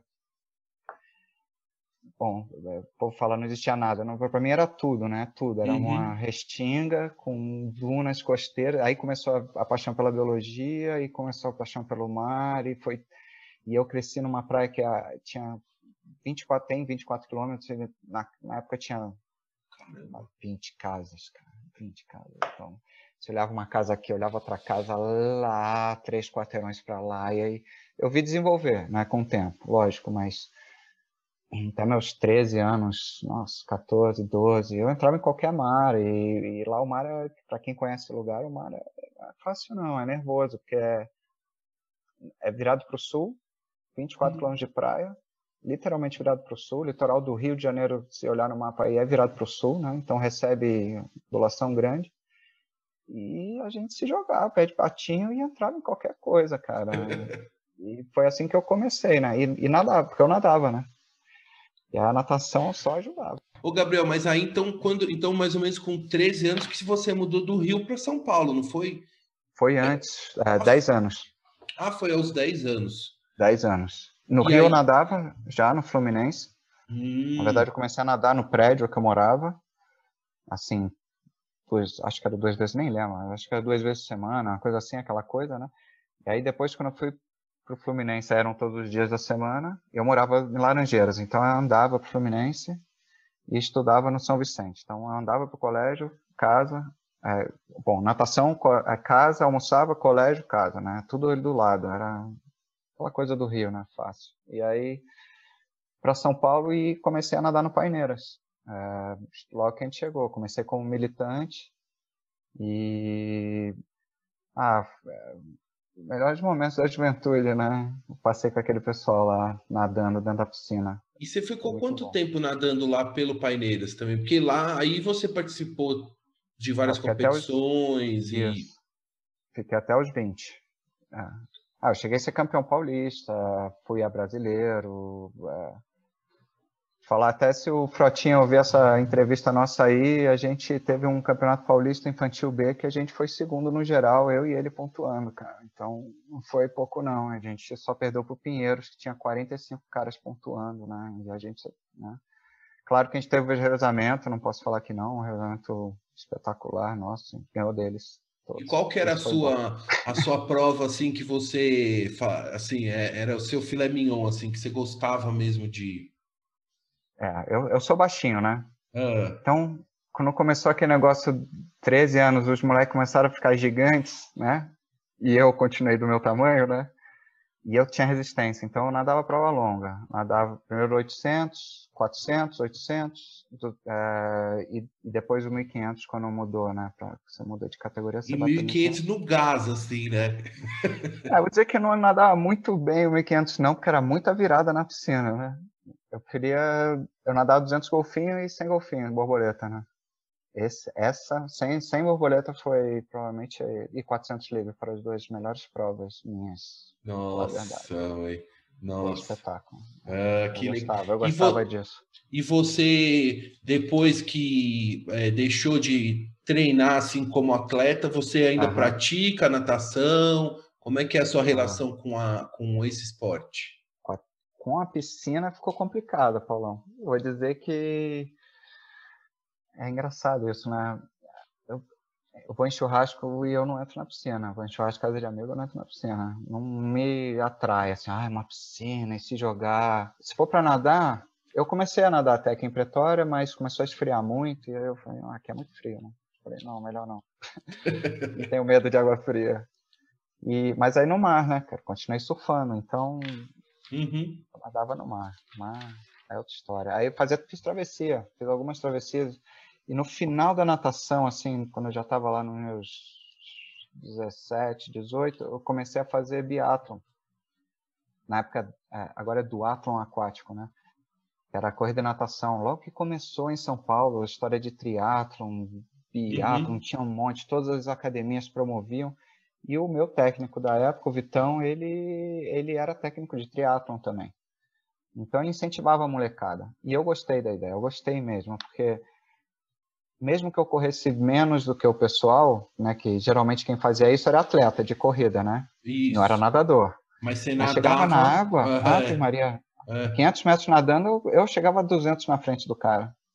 E aí na hora de correr ele não me pegava, não tinha jeito, né? Não tinha como. Então aí eu gostei, falei, isso é legal. E vo- Mas você chegou em algum momento pensar em seguir a carreira, é, se profissionalizar, né, no, no esporte, assim, teve algum... Ah, até teve sim, principalmente com essa história do triatlo. A natação eu já já estava meio devagar, né? E entrei na faculdade, a faculdade era tarde, o treino era tarde. E aí eu tinha de treinar de manhã, sozinho, com o tre- o treino no quadro lá, o técnico deixava de um dia para o outro. Chegava lá de manhã, nossa, e depois ainda tinha que ir para a faculdade. Eu falei, caramba. Aí eu comecei a estagiar no oceanográfico da USP e aí acabou. Aí não tinha mais como treinar. Aí, bom, essa época, na verdade, eu comecei no jiu-jitsu. Aham. Campeão paulista também. É mesmo? É mesmo, é. Meu irmão até hoje, meu irmão não parou. Ele tem academia e tudo lá na Austrália. Faixa preta. Que É. legal. Eu, É. eu, eu parei. Então, ó, pessoal, aqui o Gabriel é, é o homem do esporte, do turismo, da biologia. É, são muitas coisas, Ave né? É muito legal. Gabriel. Eu, assim, como seu amigo, fico muito feliz em, em saber dessa de, de isso que eu toda- falei, Paulão. Três horas de É. entrevista. Não, mas isso que é legal, pô. Legal a gente Aham. documentar isso, porque assim, é, se você não, se eu não te perguntar e você não contar, ninguém vai saber, né? Então a É gente tem que, a gente tem que É, o pessoal da natação sabe da natação, o pessoal do turismo sabe do turismo, o pessoal lá de Isso. Rondônia sabe de Rondônia, mas ninguém sabe se juntar, ninguém sabe de nada. Isso, do conjunto da obra, olha só, olha só. Agora, Gabriel, bastidores, atenção, atenção, tem uma pergunta aqui.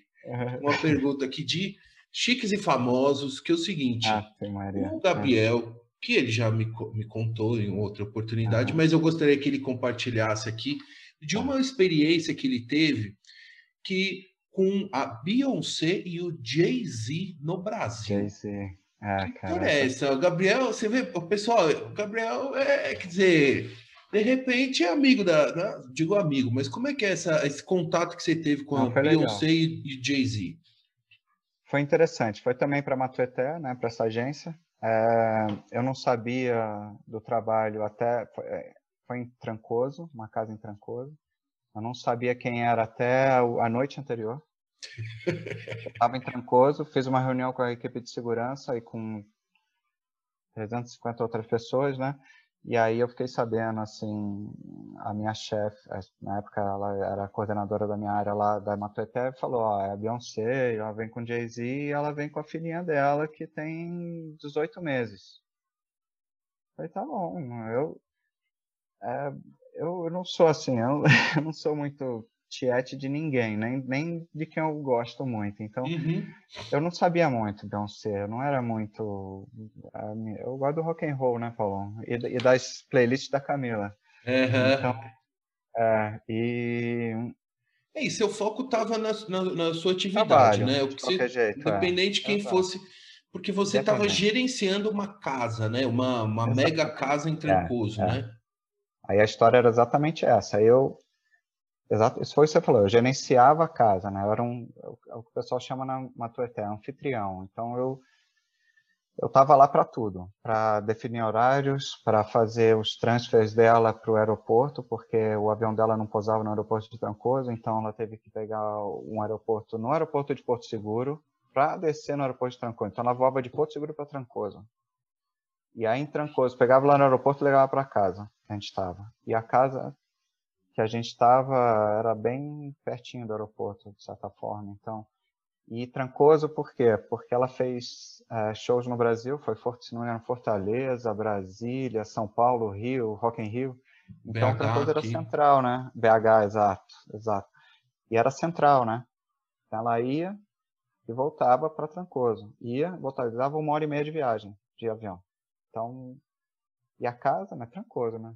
A casa beira-mar, espetacular, cara. E tinha, e tinha uma galera, tinham 22 pessoas na casa tinha um staff brasileiro, né? Que uh, não tive problema algum com ninguém, pessoal, de novo, espetacular. É, eu, eu, eu não podia deixar eles tirar foto, né? Esse era o principal, que era o, não pode tirar foto alguma. Uhum. E tinha os seguranças dela, que eram vários, tinham seguranças brasileiros, porque eram polici policiais, então se acontecesse alguma coisa eles respondiam como policial, eles estavam ali exatamente sendo policiais. É... E tinha os maquiadores, tinha a mãe dela, tinha a irmã dela, tinha o, Jay-Z, né? tinha a, as duas babás da filha, tinha os dois seguranças da filha, é uma galera. Aí estava eu, eu chefe de cozinha. E você eu... chegou a ter contato sim com eles ou teve alguma? Não tinha muito porque né aquela coisa. Bom muita coisa né? Então é é é. mas eu vou dizer um, no primeiro dia que eles já estavam na casa primeira manhã o Jay-Z essa história é legal. Ele entra na é. cozinha e eu estava lá conversando com o chefe para saber horários preferências porque eu ficava com ele o tempo inteiro, porque tinha que ir na cidade comprar coisa o tempo inteiro, né? E, e aí eu tô lá, ele, o Jayzinho, entra na cozinha, vira pro chefe e fala, Mike, vem cá, você tem um, um, iPad, um iPod aí? Aí o Mike, ele falou, não, não, não tenho, sei lá. Aí eu comecei a pensar, pô, o Jay-Z não tem iPod, cara. eu comecei a naquela, falei, caramba, eu tenho, né? Aí eu, inocente, falei, eu tenho.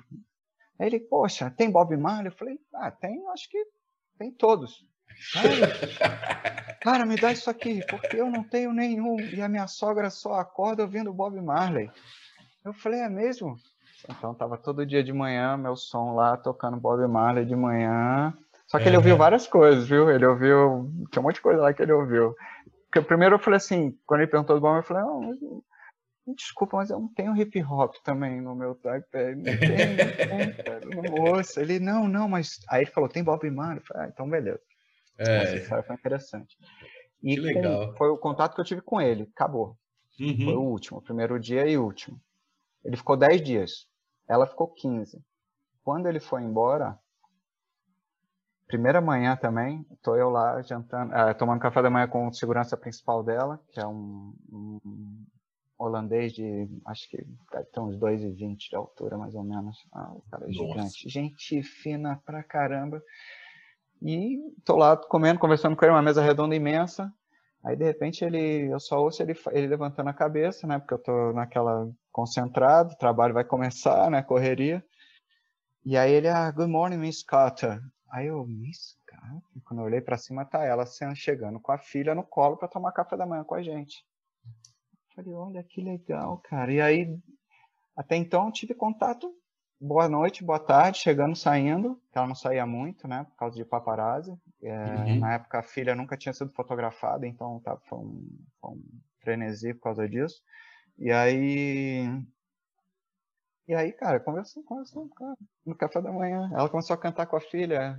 E aí, não sei o que, e eu falei, caramba, olha isso, eu imagino gente que ia se matar para estar tá no meu lugar agora. É, nossa.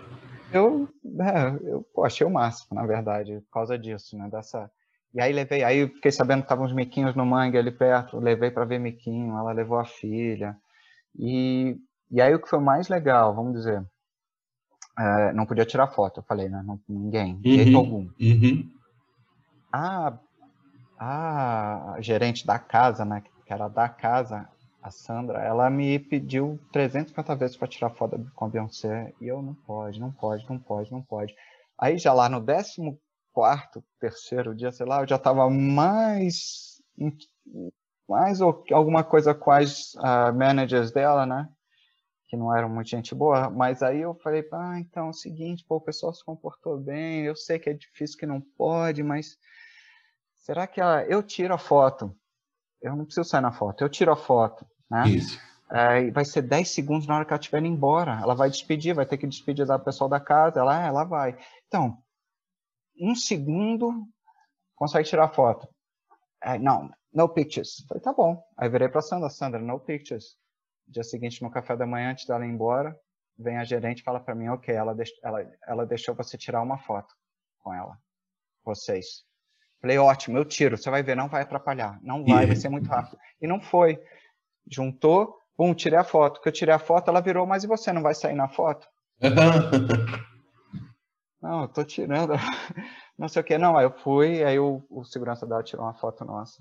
Ah. essa foto, eu nem sei onde, nem, nem sei onde tá isso. Eu tenho é, foto que, com a galera. E que para você o importante era estar tá fazendo seu trabalho exato, bem feito, né? Exato, Independente de quem exato. fosse, né? No, no caso era uma pessoa famosa e que as pessoas queriam então, queriam aparecer é. junto com ela de alguma forma. E tem esse registro, né? Assim, então também tem Exato. que. Não, né? ah, o pessoal é fã, né, cara? Fã é, é fã, né? Eu, eu ganhei uma coisa muito legal nessa viagem, que um dos gerentes dela, do pessoal que, que traz elas, né? Que, que como é que fala? Que leva para o mundo inteiro. É um, o cara ele cuida dela e não só dela. Iron Maiden, uh, Robert Plant, o produtor, né? O produtor dos shows, né? É, o cara, o cara. Ele tive essa reunião no primeiro dia com ele, quando eu soube que era ela, que eu tive essa reunião com esse pessoal, ele estava com uma camisa do fã-clube do Iron Maiden. E eu, cara, eu, Iron Maiden, eu aprendi com seis anos de idade, né, Paulo? Eu, meu... Pô, eu falei, caramba, legal essa camisa, né, cara? Ele, você quer pra você? É do Steve Harris. Ele me deu. Eu falei, o quê? Aí eu virei fã, né? Falei, tá bom. Eu quero. Você vai me dar ali. É, só, eu só não vou te dar agora porque é a única que eu tenho que estar tá limpa. Aí quando a minha roupa chegar da lavanderia, eu te dou. Eu falei, tá bom, não precisa nem lavar, não. Pode deixar que eu. Que eu providencio. Eu tenho até hoje a camisa do fã clube. É, que legal. É. Bom, histórias. É. Gabriel, vou começar aqui a caminhar para o final, ah, mas antes eu quero te perguntar um pouco da sua vivência aí na África do Sul. Me conta um pouquinho assim, como é que está a condição em função da pandemia aí, como é que vocês estão? Como é que está a sua família aí? É, e como é que é a rotina aí de vocês desde março, né? Quando o mundo todo Nossa. entrou nessa. No começo, o, o, a política aqui foi lockdown rigoroso. Não podia sair de casa direito, literalmente, não podia. E isso segurou muito no ano passado. Então, o, a quantidade de contaminação, de, bom, de mortes era, era não era baixa, era uma das mais altas do continente africano, mas é, é, é o continente africano, você ouve falar? É, aí é uma questão, Gabriel. Por isso, é. não, a gente não, infelizmente, né? E assim, a gente fica muito triste de não Exato. ter essa, essa informação, né? De não saber o que. Exatamente. Que... É, nem a gente aqui. Uh, bom, de qualquer jeito, eles fecharam uh, bem e isso controlou durante muito tempo. Pararam de vender álcool, pararam de vender tabaco, então as pessoas não, não saíam para comprar. O álcool foi, até eu achei muito interessante, porque aqui o pessoal bebe e dirige muito, então tinha muito acidente, então ocupava leito em hospital por causa de acidente com álcool. Então o cara cortou para não ter mais acidente e realmente acabou o acidente com álcool. Então foi muito bom no começo. Aí foi liberando, foi liberando, foi liberando, foi liberando. Chegou no final do ano, liberou geral. É... Foi a mesma coisa daí, né? O pessoal foi para as festas, a criançada, todo mundo se contaminou, chegou em casa, começou a contaminar a família e agora são 15 mil por dia, é, 500 mortos, 15 mil contaminados, 500 mortos por dia, tá sinistro. Tá fechado de novo, né? Tá tudo meio lockdown. Né? Tem toque de recolher 9 horas da noite, não pode mais vender álcool de novo. É, E, e é como é que é, você está aí na capital, né, do país? Você até a gente você explicou lá no, no nosso começo, mas assim, como é que é a infraestrutura com relação assim a você comprar as coisas, mercado, recebe tudo em casa? Como é que é essa sua? Tem, é, essa uhum. estrutura tem. Você tem a opção de delivery, mas dá, é, não é muito cheio. A gente vai bem protegido, né? Máscara 99% do tempo, só, não, só quando não está em casa que não usa. É, álcool gel o tempo inteiro. Todos, chega em casa, desinfeta tudo ainda. E, e até agora a gente está bem, não tivemos, não ficamos doentes. O Thiago voltou para a escola no passado, mas agora a escola já já é, aula online até meio de fevereiro.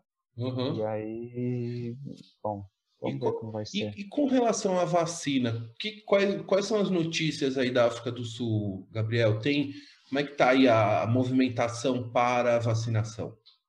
Então, eles dizem que agora para o segundo trimestre do ano. Então não tá, vai demorar um tempinho ainda.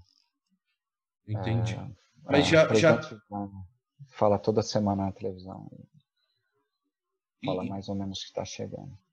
Mas ainda não chegou nenhuma ainda, ainda. Não, ainda não vacinaram pessoa alguma aqui. Uhum. E vem da Índia, né? A África do Sul tem uma relação muito grande com a Índia. É, uhum. é a maior colônia indiana no mundo, é aqui na África do Sul.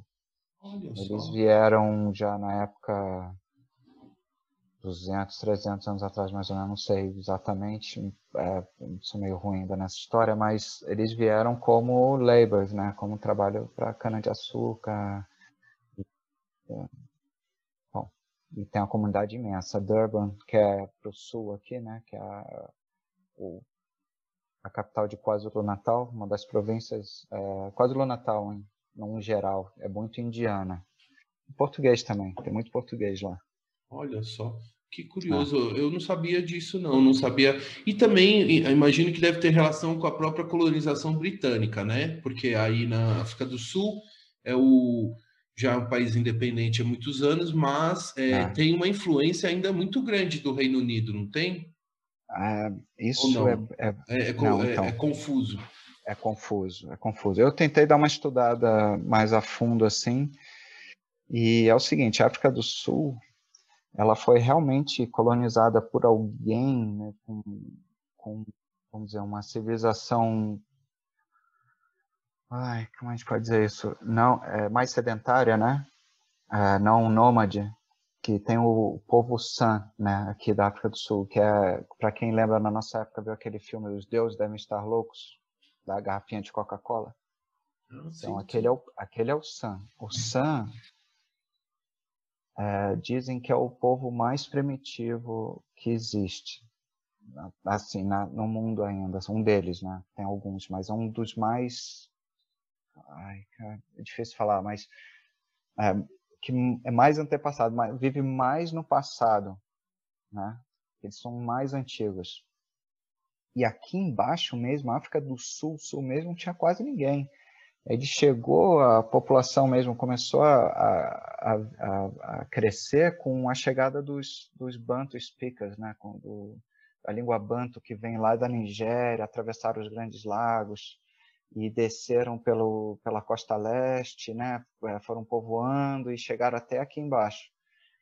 Mas tinha um pessoal, quando o holandês chegou aqui, que, chama, que se chama é, Khoisan. O Khoisan, eles se dizem que são a evolução dos San. Por quê? Porque eles aprenderam a criar cabra e plantar comida. Então, eles viraram mais sedentários e começaram a formar mais comunidades. Então, os Khoisan são realmente. Eu, eu, posso estar falando errado, eu não tenho uhum. autoridade alguma a falar, foi só o que eu li muito superfície aqui, né? Uhum. E, é, eles são os primeiros realmente colonizadores. Depois foram os holandeses, né? A história com os ingleses é muito estranha, porque os ingleses chegaram um dia e falaram que depois de várias guerras e lutas, chegaram para os holandeses e falaram: tudo bem, é de vocês, vocês podem ficar. tipo, assinaram um tratado e falaram ó, que já não eram mais holandeses, né, que já eram os africanos, os boeres, eu acho. Se eu estou certo, desculpa aí se alguém sabe mais. É, é que mas... tem aquela comunidade, né, de britânicas, né? Não tem Common, como é que chama? Common... A Commonwealth. É, eles é. fazem parte do Commonwealth. Isso é com certeza. Tanto que o inglês é a língua falada por quase todo mundo. Por quê? Os brancos sul-africanos falam africanos. Muitos negros também. Os negros falam outros 11 idiomas. Né? Quando uhum. e, e só que os negros para falarem com os brancos eles falam inglês.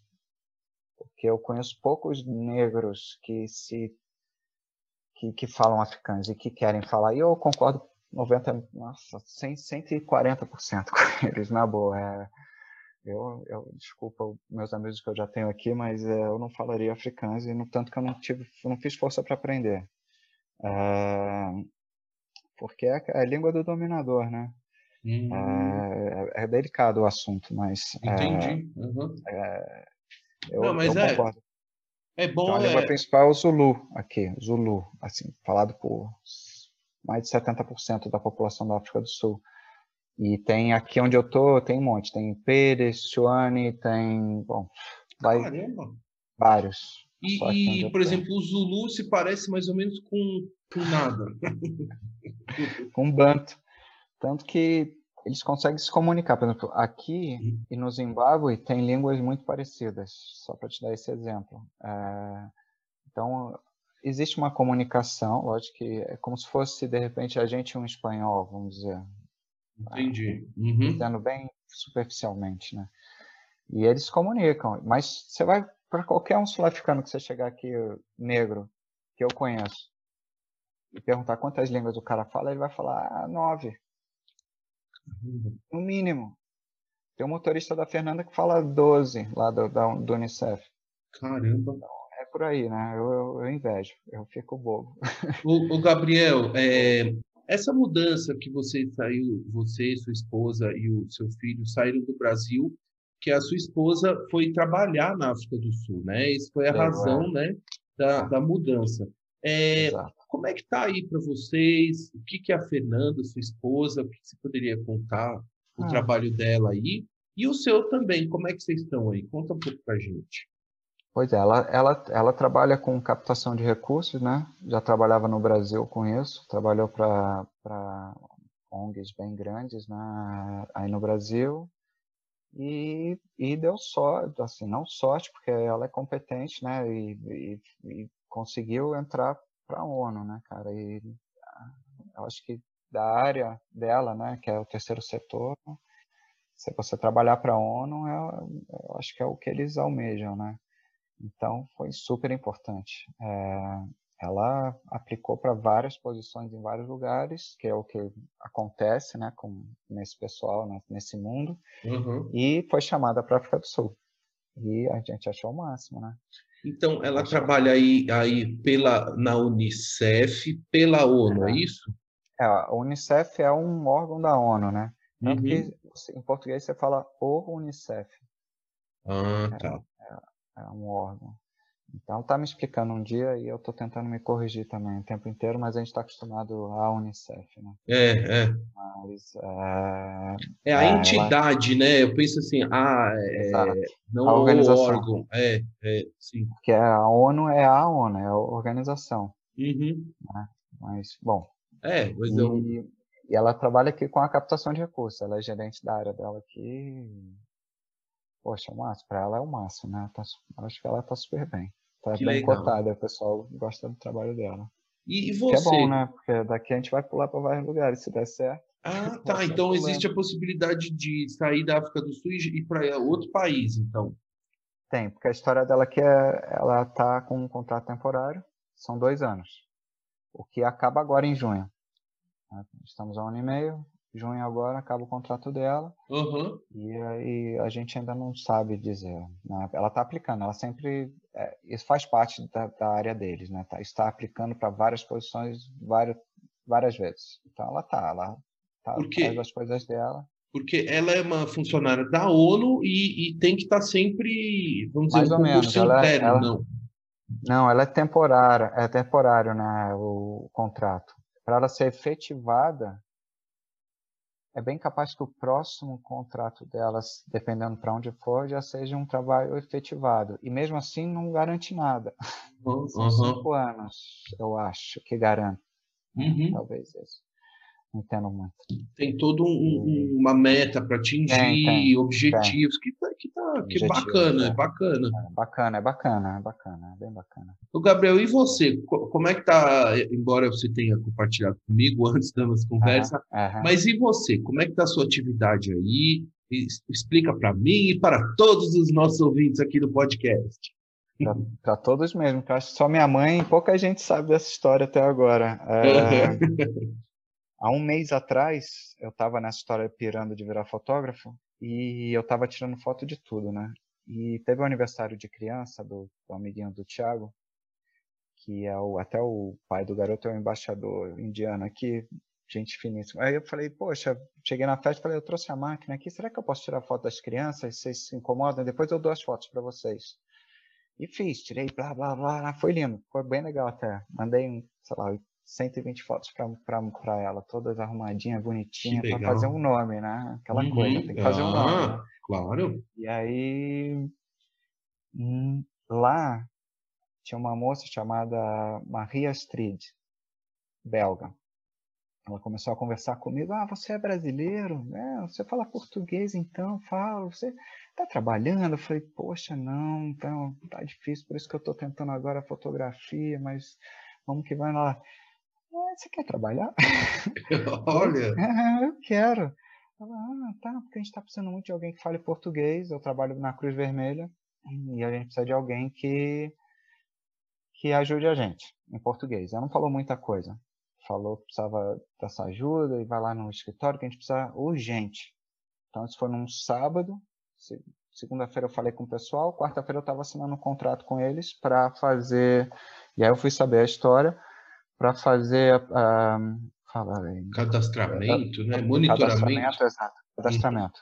Pô, é, o cadastramento dos desaparecidos do não é conflito, porque conflito eu acho que tem que envolver duas partes, né? Tem, alguém tem que revidar, né? Então ninguém está revidando, mas ataques que estão acontecendo no norte do Moçambique, é, que o pessoal tá, pessoal, esses, esses grupos armados, né, que eles chamam, eles estão invadindo as cidades, os vilarejos, sequestrando jovens, geralmente, a grande maioria, e em algumas comunidades eles uh, matam quase todo mundo que sobra e to toca fogo nas casas, mas em muitas não, eles, pelos relatos que eu leio, eles seleciona, é horrível falar isso, mas eles selecionam é, esses jovens para ir com eles, para montar esse exército deles, sei lá o que eles estão fazendo.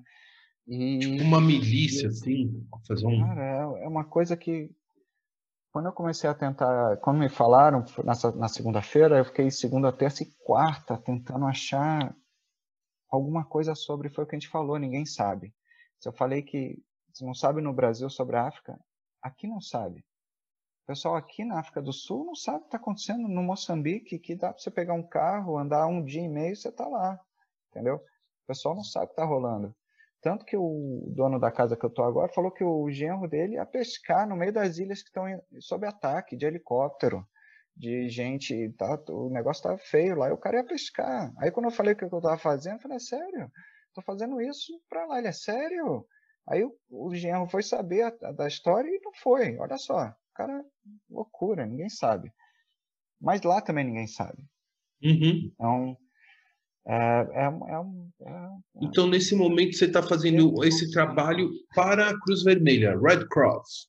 Red Cross, da International Red Cross, que o, o escritório central é aqui na África do Sul. Eu vim descobrir que a Marie ah. Astrid é a chefona de todo mundo. E, ah, Marie. É, foi muito legal até, porque ela é gente finíssima e pessoal todo lá, gente finíssima.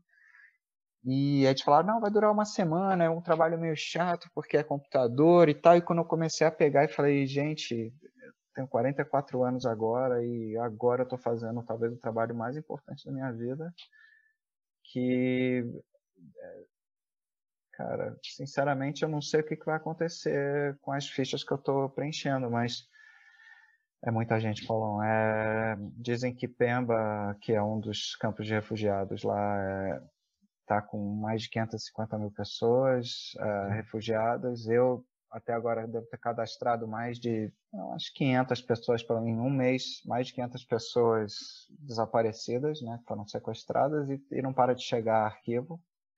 Então, meu trabalho que era de um mês, elas já estão falando que vai durar três e que talvez dure mais. Bom, é bom estar tá trabalhando, mas eu, eu, eu juro que eu, mesmo está, bom, estão me pagando para isso, não é voluntário, não é muito dinheiro, mas é um, já é dinheiro, não estava ganhando nada. Mas eu juro que eu, esse é o trabalho que eu queria que acabasse. Eu queria que não tenha mais. Não por eu sim. estar fazendo o trabalho, pelo que está acontecendo, né? Sim, sim, sim. Eu não estar é, cadastrando gente quer dizer que acabou lá. Mas não vai acabar, Paulão. O negócio está feio. E ninguém sabe. Ninguém sabe. Porque aí o norte. Eu não quero entrar em questão religiosa, não sou religioso, uhum. não, não, eu respeito literalmente todo mundo. Tenho amigos em todas as religiões. E no começo me falaram, ah, porque o alguém que eu falei falou, ah, porque o norte é muçulmano. Eu fui saber, né? Aí quando eu comecei a trabalhar, comecei a fazer, aí 99% das fichas que eu preencho são muçulmanos. Então não tem a ver. Não é porque é religioso. Então, pode ser que o grupo seja muçulmano. Isso, é, por é, acaso, é porque é da região, a grande uhum. parte da África é muçulmana, né? Exato. continente. É, mas não é motivo religioso, porque, de novo, 90% das pessoas que eu cadastro tem nome muçulmano e, bom, estão lá sendo expulsos das casas, as casas estão sendo queimadas. Caramba! Tá feio, cara, é feio e ninguém sabe, ninguém sabe. Não divulgam. Quer dizer, e, e ainda, né, é, assim, é muito importante a gente ouvir o seu relato, né, e a sua vivência, que a gente passando por uma pandemia, mas observar que ainda, ainda tem isso lá. É, é então e, e, e, tem uma guerra civil, né? Pelo que tá, é, pelo que você está relatando, uma guerra civil é. grave que historicamente a África, o continente africano ainda é. tem muitas guerras civis Muita e a coisa. gente também tem as nossas aqui no Brasil, tem, nas tem, esquinas tem. aqui que não tem exatamente. Que, né? Só não é e... é declarada como guerra civil, né? Então, assim, é... acho que é muito valioso a gente ouvir o seu depoimento sobre isso, porque é... a gente observa e tem essa outra visão, né, de que o mundo é muito maior e muito ah, maior do que esse cantinho que a gente vive, que a tem gente muita acha, coisa acontecendo, né, que tem ah. tem muita coisa. Gabriel, eu vou caminhar aqui para o final. Bora e te agradecendo muito pela atenção. Ó, pessoal, só para vocês terem uma ideia. São cinco horas de diferença hoje, né, no fuso horário entre yes. Belo Horizonte e, e Vitória. Se eu fosse nadando, né, Gabriel? A gente que é fundista, gosta de nadar muitos quilômetros. Ah, é... tem que atravessar a lagoa, como eu falei, né? É só, só atravessar a lagoa só aí. atravessar o Atlântico. Sai ali pela barra da pela Guanabara e já chega lá em Cape Town. Depois é só uma trilha até Petróleo. É rápido, é rápido. é 1.300 de Cape Town para cá. É. Vai ser melhor você chegar no Western Coast, que é mais perto, são 800 quilômetros. Ah, então, Eu acho que é então mais perto do Brasil também. Passa o cabo ali da, da Boa Isso. Esperança, né? O cabo Não, da antes ainda, antes, antes ainda, perto antes da Namíbia, é, perto ah, da Namíbia. Tá, então, depois eu vou anotar aqui. Agora, só para o pessoal ter essa noção, Gabriel, até pra, antes uhum. da gente finalizar, quanto tempo de voo, por exemplo, essa, esse é, São Paulo, Pretória, é, como é que é o seu voo né? aí, Jones? Então, explica pra gente é. como é que é essa sua, como é que chega aí é, por via aérea. Via terrestre, a gente, via aquática, a gente já aquática, é, a gente já sabe, a gente já, é, agora é o, o, aéreo, como é que chega aí no aéreo? Não, aéreos tinham, né, voos da da South African que faliu bem um pouco antes da pandemia, não foi por causa de pandemia, eles já estavam ruins. Então, já você conhece bastante da, da aviação, então eles já tinham declarado a falência já, né? Tava já um problema sério aqui. E a, a Latam fazia, né, o voo direto também, e são oito horas de viagem. É tranquilo, voo tranquilo. Aí desce, é... desce em Joanesburgo e daí uma conexão para Pretória que dá quanto não, tempo não, de voo? É, nada, não? Pretória, uh, 40 minutos de carro. Ah, tá. É tipo que nem Campinas, São Paulo, Campinas, assim, pertinho. Até mais perto. Até mais perto. Ah. Bem mais perto. Ah, São então- 60 quilômetros. Olha só, tem pedágio? É. Cara, tem. Mas é. Convertendo para o real dá 75 centavos do real. Ah, não. Não, fica tranquilo que aqui, quando você pegar a Eu sei, Bandeirantes, tá 25, Ah, acho, sei lá, 53, não sei, daqui a pouco a gente nem E, sabe e a mais. Dutra, meu Deus. A Eu Dutra, pagava de pedágio é, gente ir pra Piracicaba. Vixe, Maria, era doído o pedágio. é, você paga tre... é quase o preço da passagem aérea, né? Assim, a- a- o pedágio, mas não, não tem jeito. Gabriel, então eu vou finalizando aqui. Primeiro agradecendo muito a você por essa Ah. conversa assim histórica, que assim. Para mim foi muito honra. especial. Vocês sabem o carinho que eu tenho por você. E, Aham. enfim, assim, eu fiquei muito feliz de você ter compartilhado sua história, suas vivências, experiências aqui com, comigo Legal. e com todos os ouvintes do podcast. E também vamos lembrar, agradecer a todos os ouvintes, a toda a família Boa. do Gabriel que acompanharam até aqui, né? A todos Ai, os vamos fãs lá. do Gabriel, as fãs também, a Fernanda, ao Tiago, aos seus pais, né? E todas as pessoas que, que gostam muito de você e certamente estão com muitas saudades, viu? Assim como eu Exatamente. também, seu, né, que sou seu amigo. Oh, imagina a gente aqui isolado, cara, que não Então. tem família, não tem amigo, não tem ninguém aqui. Agora essa, essa nossa conversa aqui já vai dar um conforto Ah, para, para bom. os amigos que estão com saudade e os familiares também. Ah, o Ernesto Valente também vai ouvir essa, essa ele vai né? gostar, ele O gostar. Ernesto tem que ouvir, hein, Ernesto? Não, não... Gabriel, gostaria então de pedir para você deixar um recado final, uma mensagem para a gente arredondar e finalizar essa nossa conversa. Mensagem, vamos lá, é viagem. Quando puder, quando liberar, quando abrir tudo, viagem. O Brasil, principalmente pelo Brasil, porque eu sei que brasileiro vai para Miami, não foi no Lençóis Maranhenses, vai para Miami, nunca foi para Manaus, nunca conheceu o Pantanal, nunca foi. Pode, talvez tenha ido para Foz do Iguaçu com o colégio, sabe? E, acabou. E conheço o Brasil.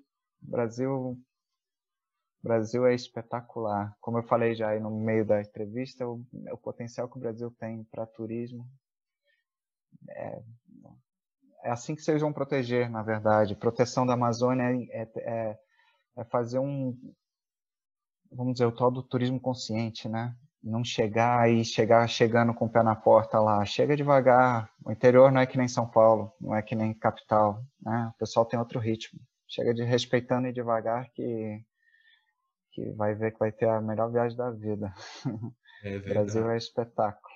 Não é chegar num lugar, por exemplo, não sou contra, mas num tour de cruzeiro que chega, visitou, a, vai, vai na Ilha Bela, blá, blá, atropela a Ilha Bela, não compra uma garrafa d'água porque o cruzeiro é tudo de graça, volta pro cruzeiro e vai embora. Não, não é assim que funciona, né? Tem um monte de gente vivendo do turismo naquele lugar que você está. Então, tem que e agora mais do que nunca, principalmente os guias. Tem muitos amigos que estão tão mal, porque parques fechados, não podem trabalhar, não tem turista, não tem viagem. Apoiem, apoiem o guia cadastrado nas associações de guias, quase todos os lugares no Brasil têm as associações, eles vão saber informar melhor, é mais seguro.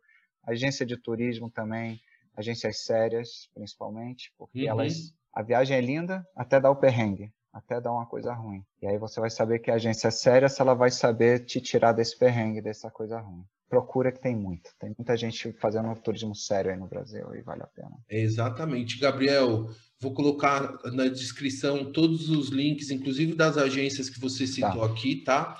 Para a Bom. gente prestigiar o trabalho sério de quem trabalha a sério. E, pessoal, se vocês derem sorte, um dia vocês vão encontrar o Gabriel aí pelo Rio Tapajós, pelo Rio Amazonas, pelo Rio Ai, Negro, né? saudade. Hein? Ah, Andando aí pelo esse mundão aí. Se Deus quiser. da água dos rios. Aff, aqui. Ou então, quem da sabe, é, tomando, almoçando no Bar Urca, lá no Rio de Janeiro, né? Exatamente. Exatamente. Gabriel, um abração para você, uma, uma boa noite, um bom descanso para você. Um abração, Gabriel. Tchau. Valeu, Paulão. Valeu, valeu.